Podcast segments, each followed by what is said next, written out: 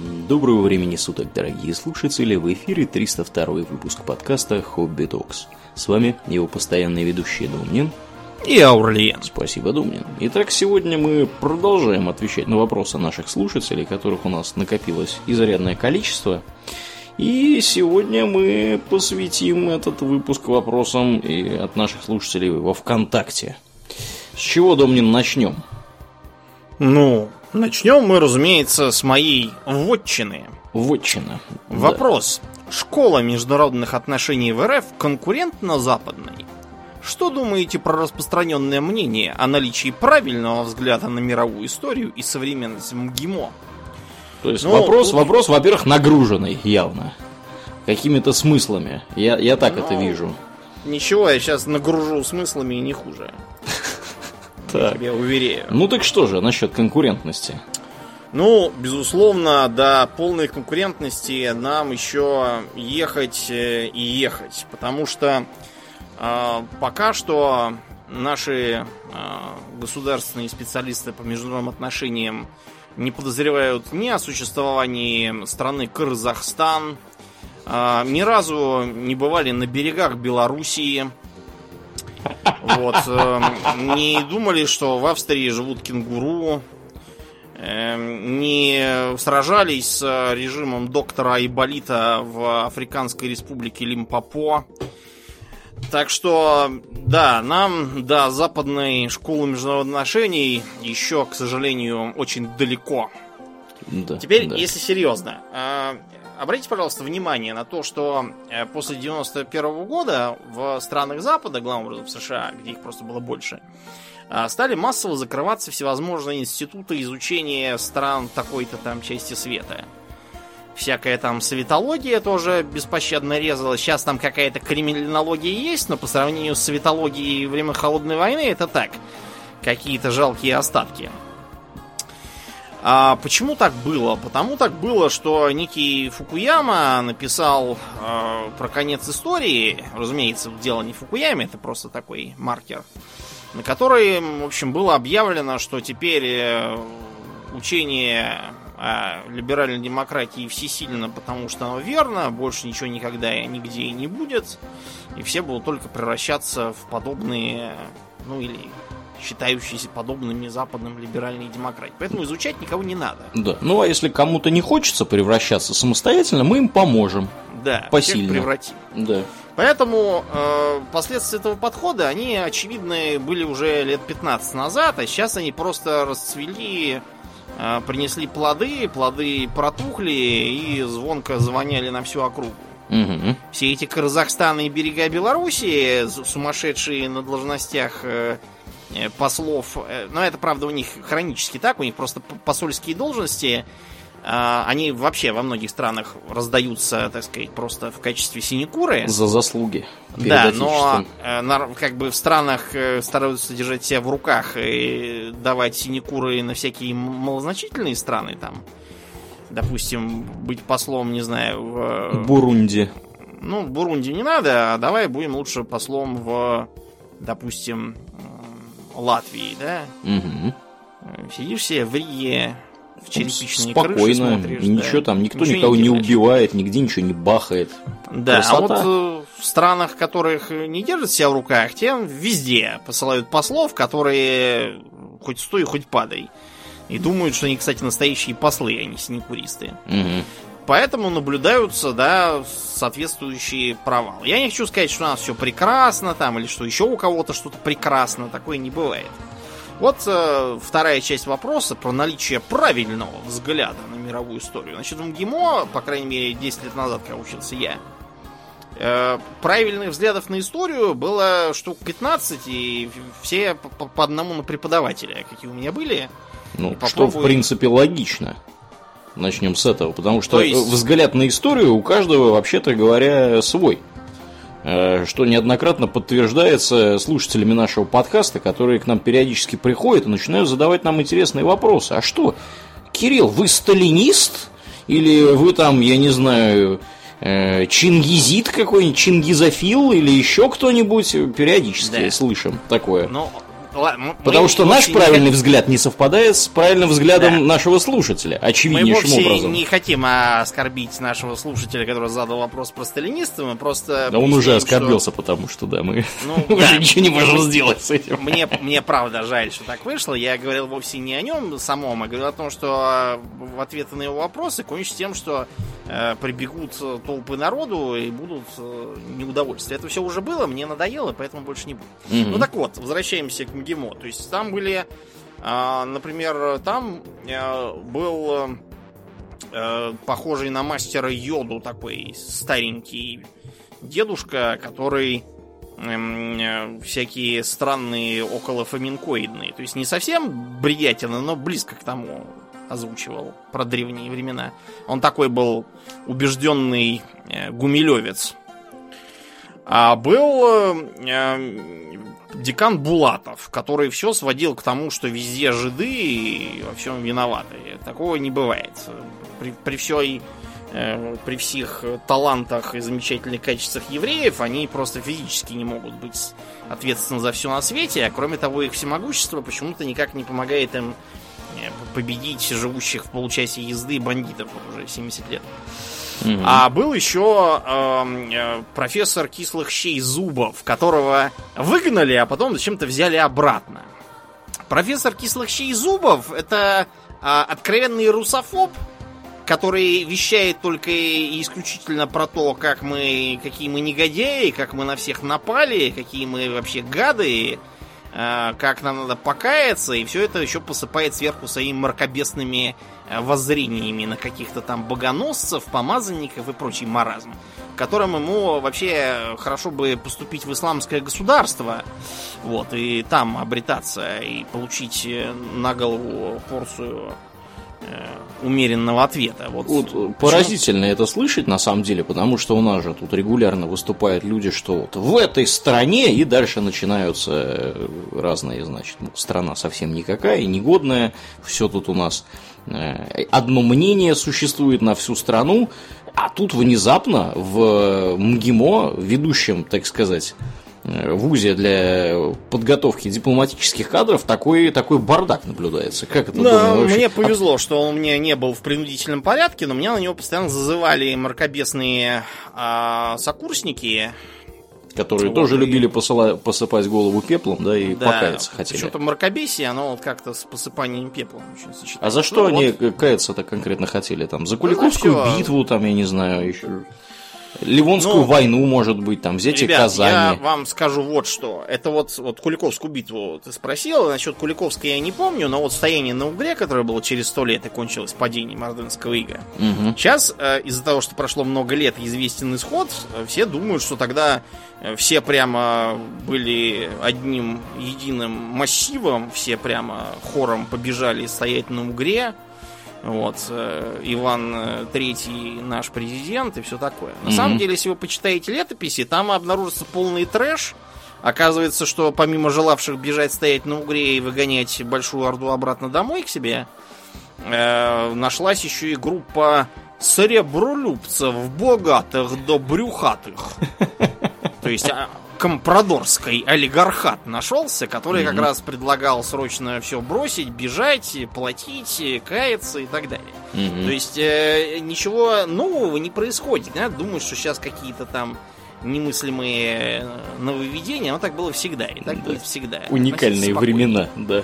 Пожалуйста. Ну вот, пожалуй, это все, что я хотел высказать на тему международных отношений. Да, Давай дальше. Прекрасно. Э, следующий вопрос. В какую историческую эпоху и в какой стране ведущие хотели бы жить, исключая нынешнюю, со времени своего рождения? Приписка. И почему? Какая историческая Ни в какой. эпоха? Я хотел бы остаться где я есть, потому что я абсолютно уверен, что где угодно и когда угодно будет хуже, чем сейчас. Вот э, дословно повторяет мой тоже ответ. Потому что совершенно очевидно, что э, как бы тут мы не плевались на окружающую действительность, мы живем э, в самом благоприятном историческом промежутке для того, чтобы вообще в принципе жить. Мы уже говорили в прошлых выпусках про две замечательные книжки Uh, the Better Angels of Our Nature, of Our Nature, I think uh, Да, что-то я уж по-английски начал как, разговаривать. Как-то так. Да. Угу. А вот вторая... вопрос на тему того, как он думает. Да, да, да, да, вот, да. А, а вторая factfulness. Вот, собственно, в этих книжках прекрасно описывается, почему.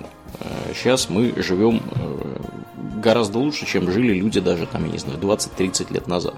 Вот. Один из классических примеров, вот, который приходит мне в голову прямо сейчас, это когда я смотрел видео с Хансом Рослингом, автором Factfulness, и он рассказывал о своих впечатлениях, как он был ребенком э, шведским, и у него, значит, в семье он жил, значит, там с родителями, с папой, с мамой, и у них там была бабушка, вот, старенькая. И когда у них, он рассказывал о случае, когда, значит, они купили стиральную машину. И бабушка сидела, он говорит, сидела и прям завороженно смотрела на эту стиральную машину, чуть, чуть ли не часами, потому что стиральная машина стирала за бабушку. Бабушка всю жизнь стирала все руками, доской, вальком да, и прочими да. странными в, вещами. В, в озере. Э, вот. А теперь за нее работала стиральная машина. И вот настолько это было для человека прям вот что-то что вообще запредельная какая-то технология, что-то невообразимое такое, что для нас сейчас, да, ну, стиральная машина, да, она есть у всех, у каждого в квартире есть стиральная машина. Кстати, в Швеции на самом деле иронично не у всех, потому что тут распространены так называемые твет-стуги. Это специальные комнаты с стиральными машинами, где можно сразу постирать все свое белье и, просу- и высушить его тоже. Ну, тем не менее. Так что да, я, честно говоря, не уверен, что я хотел бы жить в какой-то другой исторической эпохи и в какой-то другой стране. Даже если предположить, что это будет эпоха будущего, где не только стиральная машина будет стирать за тебя, но и э, работальная машина будет работать за тебя, предположим. Да. Я абсолютно уверен, что мы там себя будем чувствовать полными идиотами, не знать чем заняться и сопьемся просто. Ну да, потому что скорее Или, может всего... быть, окажется, угу. что есть машина пьянства, которая пьет за тебя, и тогда, мне кажется, я просто повешусь сразу. Это как, как двое из ларца, да, одинаковых ага. с лица, которые все делали. Так что, Все да. хороши на своем месте и все такое. В общем, да, как бы такой вот, такой вот ответ на вот такой вот вопрос. А, едем дальше. Что ждете от третьего сезона «Очень странных дел»? То же самое, что мы ждем от любого третьего сезона. А, кризиса. Не обгадится. А, в третьем сезоне всегда в сериалах современного типа бывает кризис. То есть от этого были избавлены сериалы старинные, то есть э, уровня там крутого Вокера, да, когда не было сквозного сюжета, а просто были какие-то серии, которые рожались мозговыми штурмами кучей сценаристов, и как там надо ехать и сбивать кого ногами. Угу. А, поэтому там сезонов как таковых могло вообще не быть, могут просто бесконечно длящиеся череда эпизодов. Так вот, а, современные сериалы на третьем сезоне имеют яму. То есть первый сезон всегда эксперимент можете считать, что это такой большой пилот. То есть взлетит, не взлетит. А второй сезон, если он есть, это автоматически означает карт-бланш. Ну, в определенных пределах, но карт-бланш. То есть а теперь мы видим, что у вас все взлетает, работает, мы вас верим, можете делать так, как вы предлагали изначально. То, что вы хотели сделать, но то, что в первом сезоне просто, ну, решили не тратить деньги, там, не, не вставлять никакие там космические битвы и так дальше. Угу. А я думаю, все понимают, на какой сериал я киваю. Ну так вот, а третий сезон, если это не сериал по уже созданному литературному произведению, или там не исторический сериал, допустим, как правило, попадает в яму того, что а что дальше? Эм, и получается, что ответ на этот вопрос может звучать как а давайте будет новый злобный враг. Или «а давайте убьем кого-нибудь из героев». И тот и другой подходы имеют очень серьезные минусы. Я думаю, очевидные всем, кто хоть что-то понимает в сериалах. А после третьего сезона начинается еще такая вторая яма. Это так называемое э, опухание. Когда сезоны едут, уже едут э, дальше и дальше, уже там сменилась половина актеров и сменились там и режиссер, и сценарист, и так далее. Это я к чему говорю? К тому, что э, там, а вот братья Дафферы говорили, что там запланировано только 5 сезонов и все. Понимаете, вот э, представьте себе, что этот вопрос журналисты задают толстому продюсеру. Толстый продюсер отвечает им, некоторые вещи можно воспринимать иначе, в зависимости от их названия. Например, те, кого вы называете братья Дафферы, я называю просто уволенные. Вот, то есть, как бы не забывайте. Да. Посмотрите на эти сам, на сверхъестественное, да? Угу. Супер, вот. супер натурал, гроза всех, сами знаете да. кого. Угу, да. Короче, вы понимаете, тут э, мы ждем, мы надеемся, мы верим, но бывает всякое. Да. Да, я э, со своей стороны скажу, что Думнин тут, э, естественно, рассказывал про ситуацию, когда у вас э, сериал имеет сквозной сюжет. Как, например, в случае тех же странных, очень странных дел. То есть первый сезон вокруг сюжета какого-то крутится, второй сезон строится на основании первого, третий очевидным образом будет как-то связан, вероятно. Потому что слишком уж подозрительно будет, если всякая непонятная хренотень будет происходить с этими детишками в Хоукинге каждый год. Вот, э, и вдруг откуда ни возьмись, паранормальные какие-то хрени.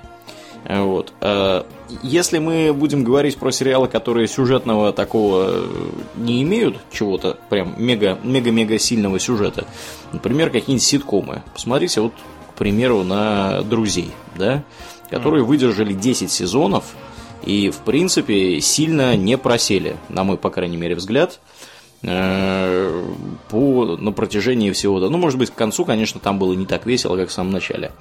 Другой пример, который приходит в голову, это теория большого взрыва. 12 сезонов я перестал смотреть примерно на девятом сезоне, потому что там уже как бы все начало просто катиться куда-то под откос. Не знаю, что там у них в последних сезонах. Но, тем не менее. И мультики. Вот э, ничего не могу сказать про Симпсонов, а про тех, тех же самых товарищей из South Park а они прям жгут. Что, что не сезон, что последующий, там прям, прям какой-то адский отжиг у них происходит. И накала они не, не планируют сбавлять. Поэтому, честно говоря, ну, опять же, это, это все какие-то вот отдельно изолированные все вот примеры, которые я привел, это без сквозного такого мощного сквозного сюжета. Чего уж говорить, если в South Park е они уже там 20, какой у них, сколько-то 20 сезонов, а они все в четвертом классе. Ну, то есть... South Park тут э, выручает то, что он о, из-за того, что очень примитивная методика рисования, да, угу. они могут делать это по сравнительно горячим следам. Да. И поэтому а, не приходится дожидаться полгода, чтобы рассказать про Дональда Трампа, когда он уже будет никому не нужен. Да. Ну, South Park это отдельный случай. Я просто да, рассказывал уникальный. с одним приятелем, э, говорил с одним приятелем, он мне рассказал про какую-то документалку небольшую, которая рассказывает, как вот какую modus operandi у создателей у, этого, как, как там, Трей Паркер и Мэтт Стоун, по-моему, да, вот эти два чувака. Какой у них модус операнди? Э, так вот, они каждую серию должны за неделю выполнять практически. Они, и у них модус операнди следующий. Они сидят там несколько дней, думают, последнюю ночь у них там прям дикий кранч, они там прям хреначат. Вот, и в конце концов получается у них э, то, что получается. То есть они работают прям очень интенсивно, особенно под конец. Вот. Ну, возвращаясь к изначальному вопросу, чего мы ждем от третьего сезона, конечно, хочется верить в лучшее, что они не просядут. Но, э, глядя на то, что происходит в «Игре престолов», например, э, о которой мы бы мы, наверное, поговорим в после шоу. Там просто, просто, я не знаю, что-то невообразимое творится в последнем сезоне. Очень, очень не хочется, чтобы очень странные дела пошли, так сказать, по этому, э, по, этому, по их следу. Я надеюсь, что просто дети вырастут быстрее, чем они смогут да. опухнуть, поэтому да. нас предохранит сама природа. Угу. Ну ладно, едем дальше. Э, вопрос следующий. А правда, что когда во время записи подкаста Домнин спрашивает Аурелиана о чем-то, это прописано в сценарии, и они оба читают с одного листа, и оба видят ответ перед собой? И, и оба думают одной головой, и, и оба вообще... они на самом деле сиамские близнецы. Э, вообще это один человек, просто разными голосами разговаривает. Ага, действительно. Как, как это в Нью-Вегасе там есть радиостанция Черная гора, на которой mm-hmm. ведущие и соведущие это один тоже на самом деле супермутант шизофрении. С раздвоением личности. Нет, это неправда. Начнем с того, что у нас, в принципе, нет сценария чаще всего. Вот. То есть, единственное, что есть, это изредка, и уже, кстати, давно не делалось, просто да. все мы не совпадали. Это для смеха сочинялся такой маленький вступительный диалог, э, нарочито идиотский mm-hmm. и неправдоподобный. Да. Потом э, мы с нашими артистическими например... талантами да. начинаем его читать и да. совершенно очевидно, что мы что-то читаем откуда-то. И делается это для тех тем, которых мы издеваемся над какими-то навязшими на зубах штампами. Вот поэтому, собственно, и делается такой да. дурацкий нарочитый диалог про эти самые штампы. Делается в юмористических целях. Да. И занимает он там пару минут, и было это раз, наверное, шесть. Да. Ну, э, вообще я понимаю, откуда растут ноги у этого вопроса. Дело в том, что э, у нас с тобой разговор получается, ну, по крайней мере, когда вот мы разговариваем, чаще в после шоу, потому что в основном шоу, в основном какая-то у нас есть тема, про которую... Да, которую э, в основном рассказываешь ты. А, когда мы разговариваем, мы просто настолько, видимо, гладко все это проделываем, что кажется, что у нас есть какой-то сценарий.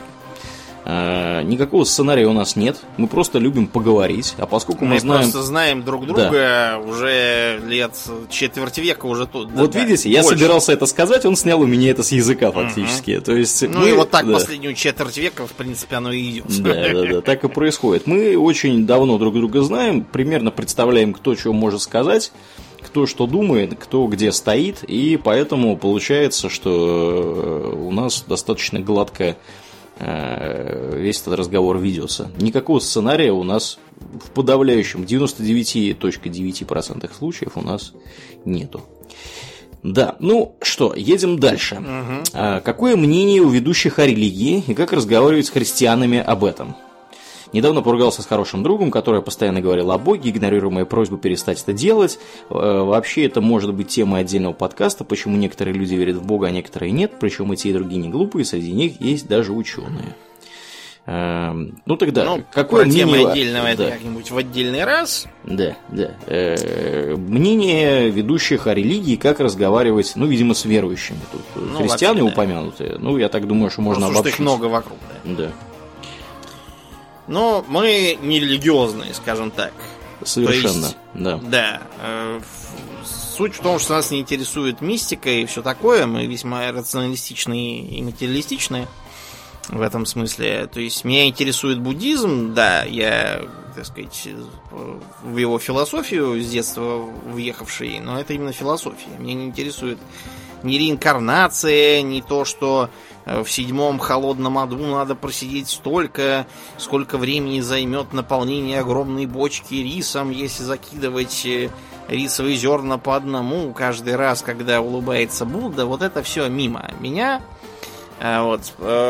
Как разговаривать с, с верующими, ну, вокруг нас попадаются верующие, мы с ними, в общем, нормально разговариваем, ну правильно? Ну да, да. Ну, я такой пример приведу. Э, не так давно у нас в офисе был чувак, который на нас работает из Пакистана удаленно. То есть это консалтинговая компания, он сотрудник этой компании, и он является частью нашей команды. То есть ну, он сидит фактически в Пакистане, и вот его Э, его компания отправила к нам на неделю, чтобы он в офисе поработал, с нами как-то потусил тут. Мы с ним ходили 4 дня обедать, э, из 5 пятый день был выходной. Э, вот, очень много времени провели вместе. Ну и вот как-то в третий или там во второй день значит, нашего, нашей прогулки к месту обеда я с ним разговорился на предмет того, как бы вообще, насколько религия в жизни простого пакистанского парня важна.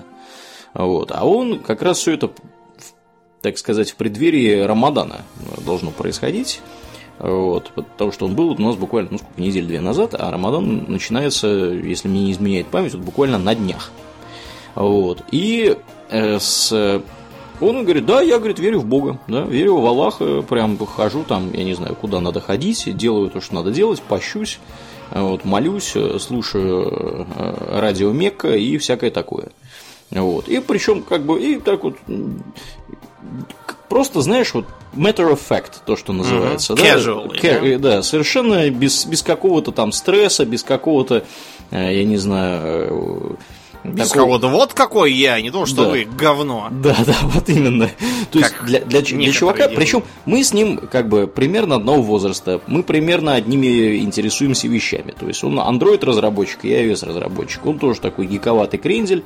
Вот, э, и как бы для него это просто в порядке вещей, да. Ну вот я как бы верю, верю в Бога, вот, э, значит, и вот примерно вот так вот оно все, вся моя жизнь, она устроена таким образом, что я, значит, верю в Бога. Ну и что, ну и хорошо, нормально, поговорили, ни, ничего, никаких, э, так сказать, проблем. Ну, естественно, он никому ничего не втирал, э, на предмет того, что не, не желаете ли обратиться в нашу веру, не желаете ли поговорить о Боге, да, как у нас делают некоторые товарищи с бейджами на рубашках. Которых запретили за да, это. запретили за это. Я, кстати, на самом деле невероятно рад Э, этому обстоятельству, потому что, ну, как бы серьезно, это просто... Сумасшедшая апокалиптическая да. секта, да. вымогающая деньги, разрушающая семьи, подталкивающая школоту стрелять своих да. ну что хорошего да вот то есть у нас проблем нету э, с верующими людьми до тех пор пока они не начинают быть назойливыми в э, попытках о чем-то нам рассказать, чем мы слушать не очень хотим. Нет, ну, ради ну, бога. То есть у нас да. практически mm-hmm. такой же вопрос, как, допустим, с людьми и политическими взглядами. Да. Как с людьми и, допустим, их э, спортивными пристрастиями. Вот у нас, например, нет никаких, на абсолютно по барабану на то. Ну, это вот, ну, там. серьезно, да. Это вот представьте себе, что к вам приходит фанат Зенита, ну или Спартака, и неважно какой, там, или какого-нибудь Терека, и начинает вам просто вот телегу на, на два часа, какая у них классная футбольная команда, как они там всех порвали в предыдущем сезоне, как, как они здорово в лиге играют, кто там у них, значит, кого купил, какие у них игроки, что там трансферты, кто у них тренер, в каких они отношениях там друг с другом находятся. Ну, вот нам это будет слушать просто невероятно Может быть, тухло. действительно прекрасно. Может быть, действительно, они играют так замечательно, да, как да. рассказывает этот да. человек. Но нам да, то есть, нет, ну мы, конечно, послушаем минут 5, ну, может, 10, а потом да. нам станет скучно, потому что нам это неинтересно. Вот. И примерно вот такая же реакция у нас будет в случае, когда нам придут и будут, э, будут постоянно, вот как в вопросе говорится, да, постоянно говорили, говорила о Боге. Ну, ради Бога, если это интересно, пусть она говорит, только не со мной а с кем-нибудь, с кем-нибудь. Если это все будет рассказываться с точки зрения мифологии, у меня, например, Ветхий Завет это одна из любимых книг детства. Да. Это не потому, ну, а что, что я был религиозный конечно. и вообще интересовался авраамическими религиями, а потому что там классная мифология, правда? Да, да, да. То есть с, точки зрения э, такой вот образовательной, ради бога, Культурной. с точки зрения э, именно мистической, мистической да, и веры во все это, ну, это просто не очень интересно будет. Вот. Э, как разговаривать? Ну, разговаривайте уважительно. Потому что если люди в это, в это верят, то как бы Бог им судья. Пусть они для в это них верят это дальше. важно. Для них это важно. Естественно, для вас важно что-то другое. Для вас, может, футбол важен, или там, я не знаю, пиво важно для вас. Ну, условно говоря, это, конечно, примеры очень такие передернутые. А, или там, а если да, вам да. наплевать угу. на то, что важно друг другу, то зачем вообще друг другу нужны? Да, зачем вы разговариваете, да, действительно. Вот, так что как-то так. Я думаю, что вот в конкретном случае нашего слушателя надо просто своему, э, своему, так сказать, э, другу сказать, да, что точнее, подруге. он прекрасен, да, его да. религия тоже очень интересна, mm но... Да. Ну, как бы это не предмет разговора на несколько часов. Да. То есть, да, поговорили, ну, ради бога, э, один раз. А потом давай про что-нибудь другое разговаривать. Вот. Тут надо... Теоретически, да. теоретически может сработать другой подход. У меня был тоже один случай, когда я не в меру религиозная гражданка мне все это все втирала. Угу. Я с ней просто благодаря эрудиции некоторые в предмете стал вести разговоры с культурной и мифологической стороны. Вот, все это с ней с удовольствием обсуждать. И кончилось, по-моему, все тем, что она довольно быстро перестала быть такой ревностно верующей после да. моих разговоров. Угу. Так ну, что да. попробуем. Трюки может... выполнены профессионалами, и не пробуйте повторить да, это, это дома. Не значит, что так у всех, что так у вас, что это вообще хорошо. Я не утверждаю, что это хорошо и правильно. Я говорю, что просто такой был случай. Да. Ну, как бы, если уж обобщить как-то, то разговаривайте уважительно с людьми. Потому что люди чаще всего разговаривают уважительно с вами. И, ну, как бы, имеет смысл отвечать им тем же самым. Ну, а уж о предмете разговора, ну, как бы вы, в разговоре всегда участвуют два человека. Я думаю, что вы как-то сможете договориться друг с другом, о чем вам разговаривать. Ну вот. Тем более, если вас это, судя по всему, как-то напрягает, когда вам часами что-то втирают. Ну, как бы скажите человеку, что не надо. Угу. Ладно, едем дальше. Почему некоторые стали верить в то, что Земля плоская? Думаю. Вопрос, э, понимаете, он э, примерно как если бы человек там году в 93-м сказал, почему некоторые э, стали э, ходить оборванцами. То есть этот вопрос был бы формально правильный, но он, он просто нелеп, потому что спрашивать-то не про это, а про более крупный вариант. Угу. То есть почему все обнищали? Почему в стране трэш в экономике? Что даже так. Так вот, понимаете, некоторые стали верить в то, что Земля плоская, просто потому, что до этого э, некоторые верили в то, что заряжать банки и тазы с водой у телевизора это очень полезно для их здоровья и вообще жизни. Угу. Вот, а до этого верили в то, что э, после э, того, как э, приняли пищу, нужно обязательно пустить ветры вот, а кто не может, того надо пороть, пока он не пустит ветры. Ну или рыгнуть на худой конец. Это нет, именно надо ветры пустить, да? э, потому что и погромче. Это э, доктрина секты поняшковцев. У, да. То есть, понимаете, ребят, э, некоторые люди верят во всякую дичь э, уже многие тысячелетия. Такие и примерно... люди были всегда.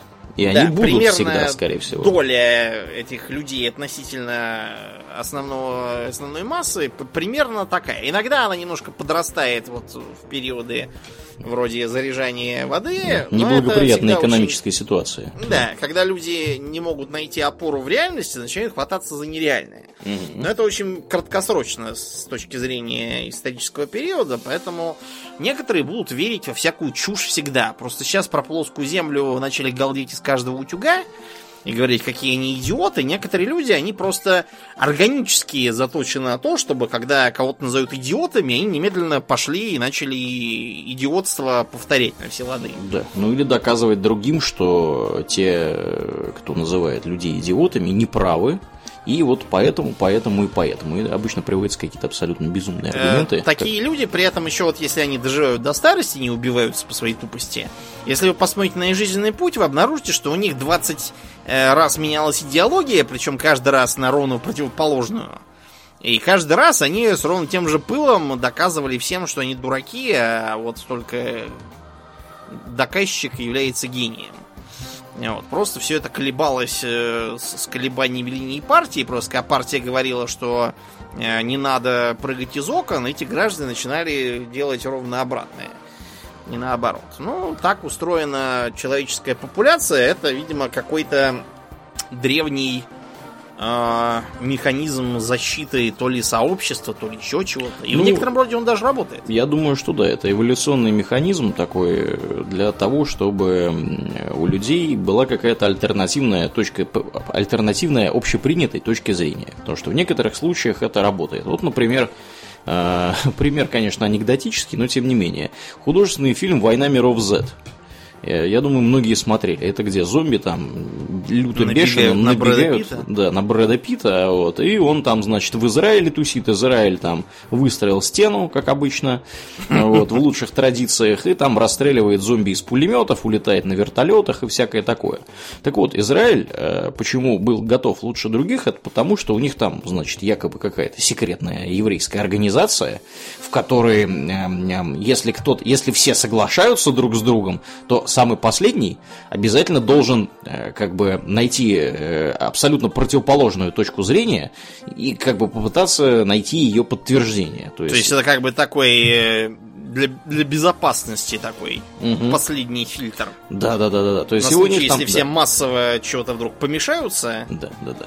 То есть у них, у них вот так вот все устроено. То есть 12 человек какой-то совет безопасности местный, да, израильский. Вот. И если там наблюдается консенсус между 11 членами по поводу чего-то, что чего-то быть не может в принципе, то 12 просто обязан доказать им, что может быть. То есть он начинает рыть, и вот э, как бы таким вот образом они там нарыли, что да, действительно, где-то в Индии завелись, завелся этот вирус, вот, и всякое такое, и надо готовиться. Вот. Э, я подозреваю, что, ну, скорее всего, это примерно как э, с Сейчас нас, конечно, начнут закидывать со всех сторон разными, так сказать, овощами, тухлыми, скорее всего. Это примерно как про эволюционную, эволюционную так сказать, положительную часть наличия гомосексуалистов. Потому что если мы будем смотреть на то, насколько как бы продуктивны родственники – Э, гомосексуальных людей, мы обнаружим, что они в целом производят несколько больше потомства. Это на генетическом, uh-huh. на генетическом уровне э, как-то там обусловливается. Я не помню сейчас конкретно все детали, не могу рассказать механизм целиком. Э, книжка была хорошая, мы в после шоу как-то раз упоминали про то, как это все работает. То есть там на, сразу на нескольких уровнях происходят изменения, собственно, в организме человека. Вот, и они, собственно, триггерятся именно генетическими особенностями.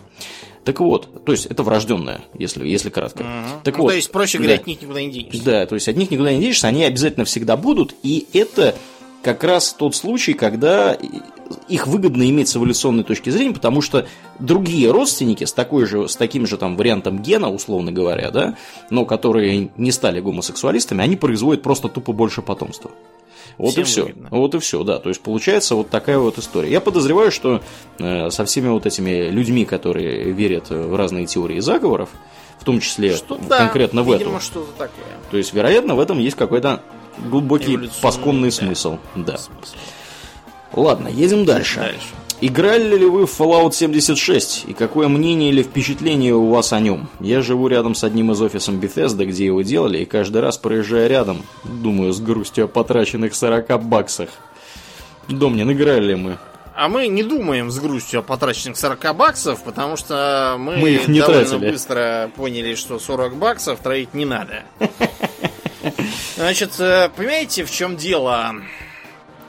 Том, что Fallout 76 э, это такая, как бы сказать, вот это нечто уникальное в своей бессмысленности и ненужности. То есть э, такого, э, такого не было в серии никогда, даже когда вышел этот даже когда вышел Fallout Tactics, да, потому что, да, он был плохой тактикой, он был плохим Fallout, но, в общем, он, хотя и был плохим, но я его все-таки прошел, и он, в общем, в него можно играть. Mm-hmm. А, некоторые люди утверждают, что была какая-то игра Fallout Brotherhood of Steel без Tactics, просто Brotherhood of Steel, которая будто бы была какой-то там аркадой, про какой-то там, какую-то то ли Флориду, то ли еще чего-то. Такой игры нет и никогда не было. Запомните, пожалуйста. Не было никогда никакого. Вообще. Э, так вот, даже если предположить э, чисто теоретически, что такая игра была, даже она не выглядит э, таким бессмысленным кадавром, потому что она, что не крути, была бы, если бы она действительно была, а просто синглплеерной бегалкой-пулялкой. Мало ли бегалых пулялок, господи, на свете. Можно сесть и поиграть, в конце концов. Было бы, если бы такая была.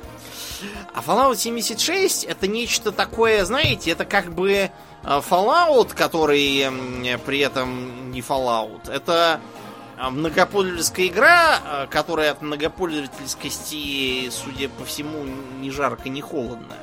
То есть, в которой, например, PvP а выглядит так. Вы начинаете кого-то обстреливать из э, лазера Гатлинга. Этот кто-то э, получает сообщение, что его обстреливают из лазера Гатлинга, и у него начинает убывать там полпроцента здоровья в минуту. Потому что пока он не начнет по вам стрелять в ответ из своего обреза, а он для вас неуязвим. Потому что такая механика PvP. Ну, это нельзя было нагибать. А, хорошо, предположим, что он там дурак и решил отстреливаться, и вам удалось его убить. Дальше что? Дальше ничего. В общем, смысл убиения там в какой-то совершенно копеечной прибыли. Я сейчас уже не вспомню. Я изучал и вики по этой игре, и механики смотрел, и просто фейспал. Она не провалилась ли вообще в продажах, эта игра? Ну, ее впихивают в нагрузку к геймпадам, mm-hmm. консолям, и уже чуть ли не, не в общем, раздают бесплатно, икре, да, да, уже, чтобы хоть куда-то ее впарить. Ну, я думаю, это а, наглядное, собственно, подтверждение. качеств этой замечательной игры. Я в нее не играл, повторюсь. Я да. не понимаю, да, в чем смысл этого, тем более, что, э, понимаете, вот даже эту дебильную историю с сумкой, Помните, да, то, что обещали да. сумку холщовую, да, прислали какую-то дрянную... Да. да, из Икеи, да, сумку какую-то, и все стали над ним насмехаться, а потом они объявили, что будут продавать куртки задорого, и все стали насмехаться, что куртки будут из синего полиэтилена с надписью 76. То есть, по-моему, это да. абсолютный провал, потому что это была провальная идея с провальным исполнением, провальным планированием, и самое паршивое, что сейчас делается, это то, что а, э, руководство трусливо защищает свои кресла, а, пытается изображать, что все прекрасно. Угу. И что какая-то там работа может быть проделана, чтобы это все починить. Не может она быть проделана, это нельзя починить, это не надо чинить, это надо закрыть, забыть, выгнать вон вот этих вот, э, которые это придумали, и, э, не знаю, может быть, Bethesda продать просто эту торговую марку. Вот. Кому-нибудь, кто умеет. Да. Потому что, ну, я не хочу сказать, что Bethesda там совсем плохая и бездарная, просто, ну вот, например, последние 10 лет у них, э, у них просто нет пороху. А, я имею в виду сценаристов. У сценаристов нет смелости. То есть э, они придумывают неплохие идеи, там те же самые синтеты, которыми там заменяют людей, вот это вот все. Mm-hmm. Но им никогда не хватает смелости это все развить. Это было видно уже в Скайриме, когда на фоне очень интересного конфликта между Империей и Альмерским Доминионом, злобным Талмором, который там везде проник, э, находящимися на подпольном положении клинками, у них не хватило смелости развить вот эту вот э, остро, остро политическую сюжетную линию. Вместо этого срочно впихнули какого-то злобного дракона, какой-то дурацкий с ним побоище, ни о чем абсолютно, дурацкие путешествия во времени. Вот то же самое было в четвертом Fallout. То есть, э, вот у нас квест, вот а, семья на ферме, которая не нарадуется, что пьющий агрессивный папа с какого-то времени резко бросил бухать, стал со всеми вежлив и добр, вот, и они все живут долго и счастливо. На самом деле папа давно гниет где-то там в старой канализационной трубе, вот этот вот э, добрый папа это синт, который внедрен, для того, чтобы испытывать на этой ферме какие-то там ГМО э, растения, после чего синта эвакуируют, а семью зачистят. А на вот этом вот фундаменте можно было развернуть драму, сюжет, повороты, варианты, что только нельзя было придумать. То есть тут, во-первых, вопрос того, что, наверное, неэтично убивать людей ради своих ГМО растений. А, во-вторых, эм, что лучше, чтобы у вас был пьяный, агрессивный психопат папа, или чтобы его убили и сунули в канализацию, а вместо него вам посадили синтета. Да, а самое главное, почему то, что и вы почему? выберете, лучше. Хорошо да. или плохо, да, да. да. Это все выкидывается в мусорное ведро, больше вы эту семью никогда не увидите, и все это пропадает в туне. Вместо этого надо срочно какой-то бред э, разбирать про э, то, что э, этот самый глава братства стали сумасшедший хипстер. Э, вот э, Короче, ну, не хватает у них. Вот они придумывают, а развить не могут. Потенциал пропадает, это очень жалко, это, это очень, да, печально. Мы надеемся, что, может быть, там начальство им мешает и говорит, нет, это слишком сложно. Может быть, я скорее думаю, что это не злое начальство, скорее то, что они очень децентрализовались. То есть э, один человек придумал завязку, другой человек получил задачу построить локацию, третий человек получил завязку написать квест, чтобы он там э, от и до. А вот человек, который бы сказал, опа, ребят, ну это же, это же золотое дно, сейчас мы тут развернем такую арку, вот этого человека нету. То есть все делают что-то свое, получается, в общем, да, но э, получается метание бисера пред свиньями в итоге. Все это грустно, и, видимо, надо сильно менять систему разработки. Да, я вот что хотел тебе сказать. Э, Bethesda это один из крупнейших игровых американских разработчиков, который не торгуется на бирже. А другим характерным примером такого является Valve. Ну, если уж совсем мы в детали вдаваться будем, то Bethesda Valve это... такая семейная шайка. Да, Valve это семейная шайка, там работает меньше 400 человек, и они это частная компания. Bethesda является частью э, ZeniMax Media. Media Inc. Да, это тоже частная компания. Так вот, э, обратите внимание, что Valve, что Bethesda в последнее время производят э, что-то очень странное. Э, Valve, все мы знаем, что э, кует бабло в Стиме. Э, В основном э, Half-Life 3 от них не видать и не слыхать, и мы его, скорее всего, вообще никогда, не Никогда увидим. не увидим, Я да. так подозреваю. Уже И- никто не помнит, что там было. из последнего мощного релиза, в кавычках мощного, это их артефакт, который успешно провалился э, полностью. Мы про это уже рассказывали. И закрыт. Он, да, он его никак не будут развивать. Я не знаю, насколько он закрыт или нет. По-моему, играть в него еще можно. Но факт то, что там что-то как-то у них все очень печально. Они, собственно, Гарфилда этого э, выгнали к чертовой матери, потому что э, не получилось. Слишком ну, сложно все у них произошло.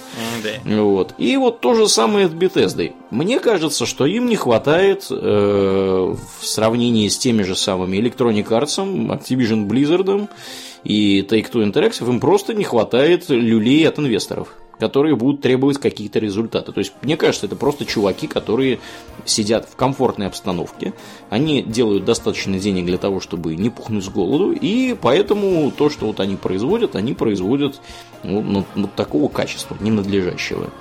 Э, У меня вот такое ощущение. Потому что если мы будем смотреть на корпоративные машины того же самого Activision Blizzard и Electronic Arts, да, конечно, они выпускают один и тот же Battlefield, один и тот же там Call of Duty каждый год, ну теперь уже не каждый год, а чуть с большим, так сказать, интервалами, что каждый год они поняли, что это не осилить, и вообще там смысла нет, никто ничего не покупает все это дело. Но, тем не менее, они выпускают что-то годное, и это годное люди покупают.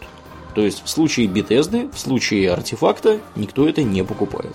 Я думаю, что это системная проблема. То есть э, я вижу тут параллели между вот этими двумя компаниями, Valve Interactive и Bethesda. Не исключено. Softworks. Не исключено. Ну, могу, конечно, возразить, что избыток люлей от инвесторов вынуждает э, как бы тоже сидеть в рамках вот это вот хавают, вот это не хавают, да, вот да, да. монетизация работает, Нет, это не ну это работает. же, это же опять же, это же из серии, если э, как бы там в зависимости от того, в каком, в каком от- отношении строится работа между инвесторами и партнерами, вот этим, не партнерами, извините, а вот игроделами. Потому что тот же самый Activision Blizzard долгое время был совершенно независимым. То, что они стали пихать э, ЛГБТ-персонажей во все игры, какие только можно, в тот же самый Overwatch, я думаю, что это не потому, что на них кто-то там давит и говорит, что это модно и молодежно, а просто потому, что у них тупо работают люди, которые являются представителями этого самого ЛГБТ-сообщества.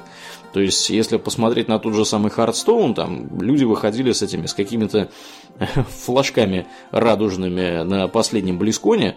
Э, Я думаю, что многие заметили, кто смотрел, э, что там э, дизайнеры, которые не являются при этом, насколько мне, по крайней мере, известно, э, какой, лю- людьми нетрадиционной ориентации, при этом они как бы выражают солидарность э, с теми, кто у них работает, их коллеги и всякое такое. Я думаю, что ноги у них растут от этого э, из этого. Да, ну ладно, бог-то с ним, бог-то с ним. Едем дальше. Я думаю, Дальше. мы э, раз- развернуто поговорили про то, почему Fallout 76 не получил надо наших денег. за 40 долларов. Да. Я бы 15 не дал даже. А, Часто ли вы выбрасываете уже записанный материал, как справляетесь с паузами, тупниками во время записи? Какой самый сложный с точки зрения подготовки и записи для вас был выпуск? Давай начнем с того, что часто ли мы выбрасываем записанный материал. Такой случай был один раз. Один, а, один все-таки раз был? А, это был тот выпуск про замки, Ага. который я записывал сам, а из-за того, что я технически малограмотный, я его записал, ну и плюс микрофон был ужасающий. А, я бы мог это немножко купировать, как я это сделал со следующим выпуском про форты, Мгм. сменившие замки.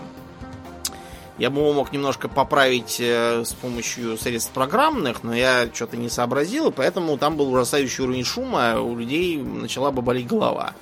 Поэтому он был выброшен, потом мы получили штук 40 вопросов, а где выпуск номер 53 там? про да, замки. Да, да, да, да, да, да, да. Вот, где он и почему его нет, а вот нам пришлось записать этот самый выпуск 53 уже сильно потом, когда мы просто собрались со вдохновением на да. замки. Мы записали, вот такой... записали его ремейк в 147 выпуске уже, то есть почти на 100 выпусков позже.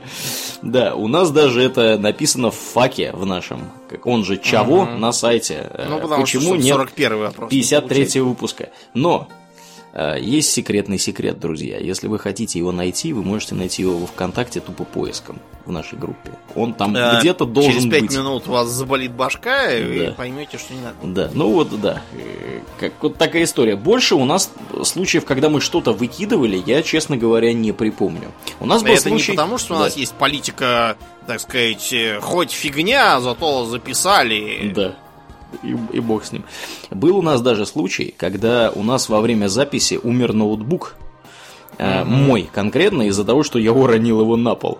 Э, не спрашивайте, при каких обстоятельствах. Так вот, это было очень, очень давно, это было, не знаю, лет 6 или 7 назад. Э, и даже это не послужило достаточным основанием для того, чтобы выкинуть то, что мы записали до этого. Из ноутбука был извлечен жесткий диск, с него было, так сказать, снята была информация, и благополучно выпуск был смонтирован э, просто с того момента, где э, у нас произошло падение, мы там немножко обрезали кусочек, перезаписали несколько фраз и склеили все это. То есть мы ничего никуда не выкидываем. У нас все, все, так сказать, идет в дело.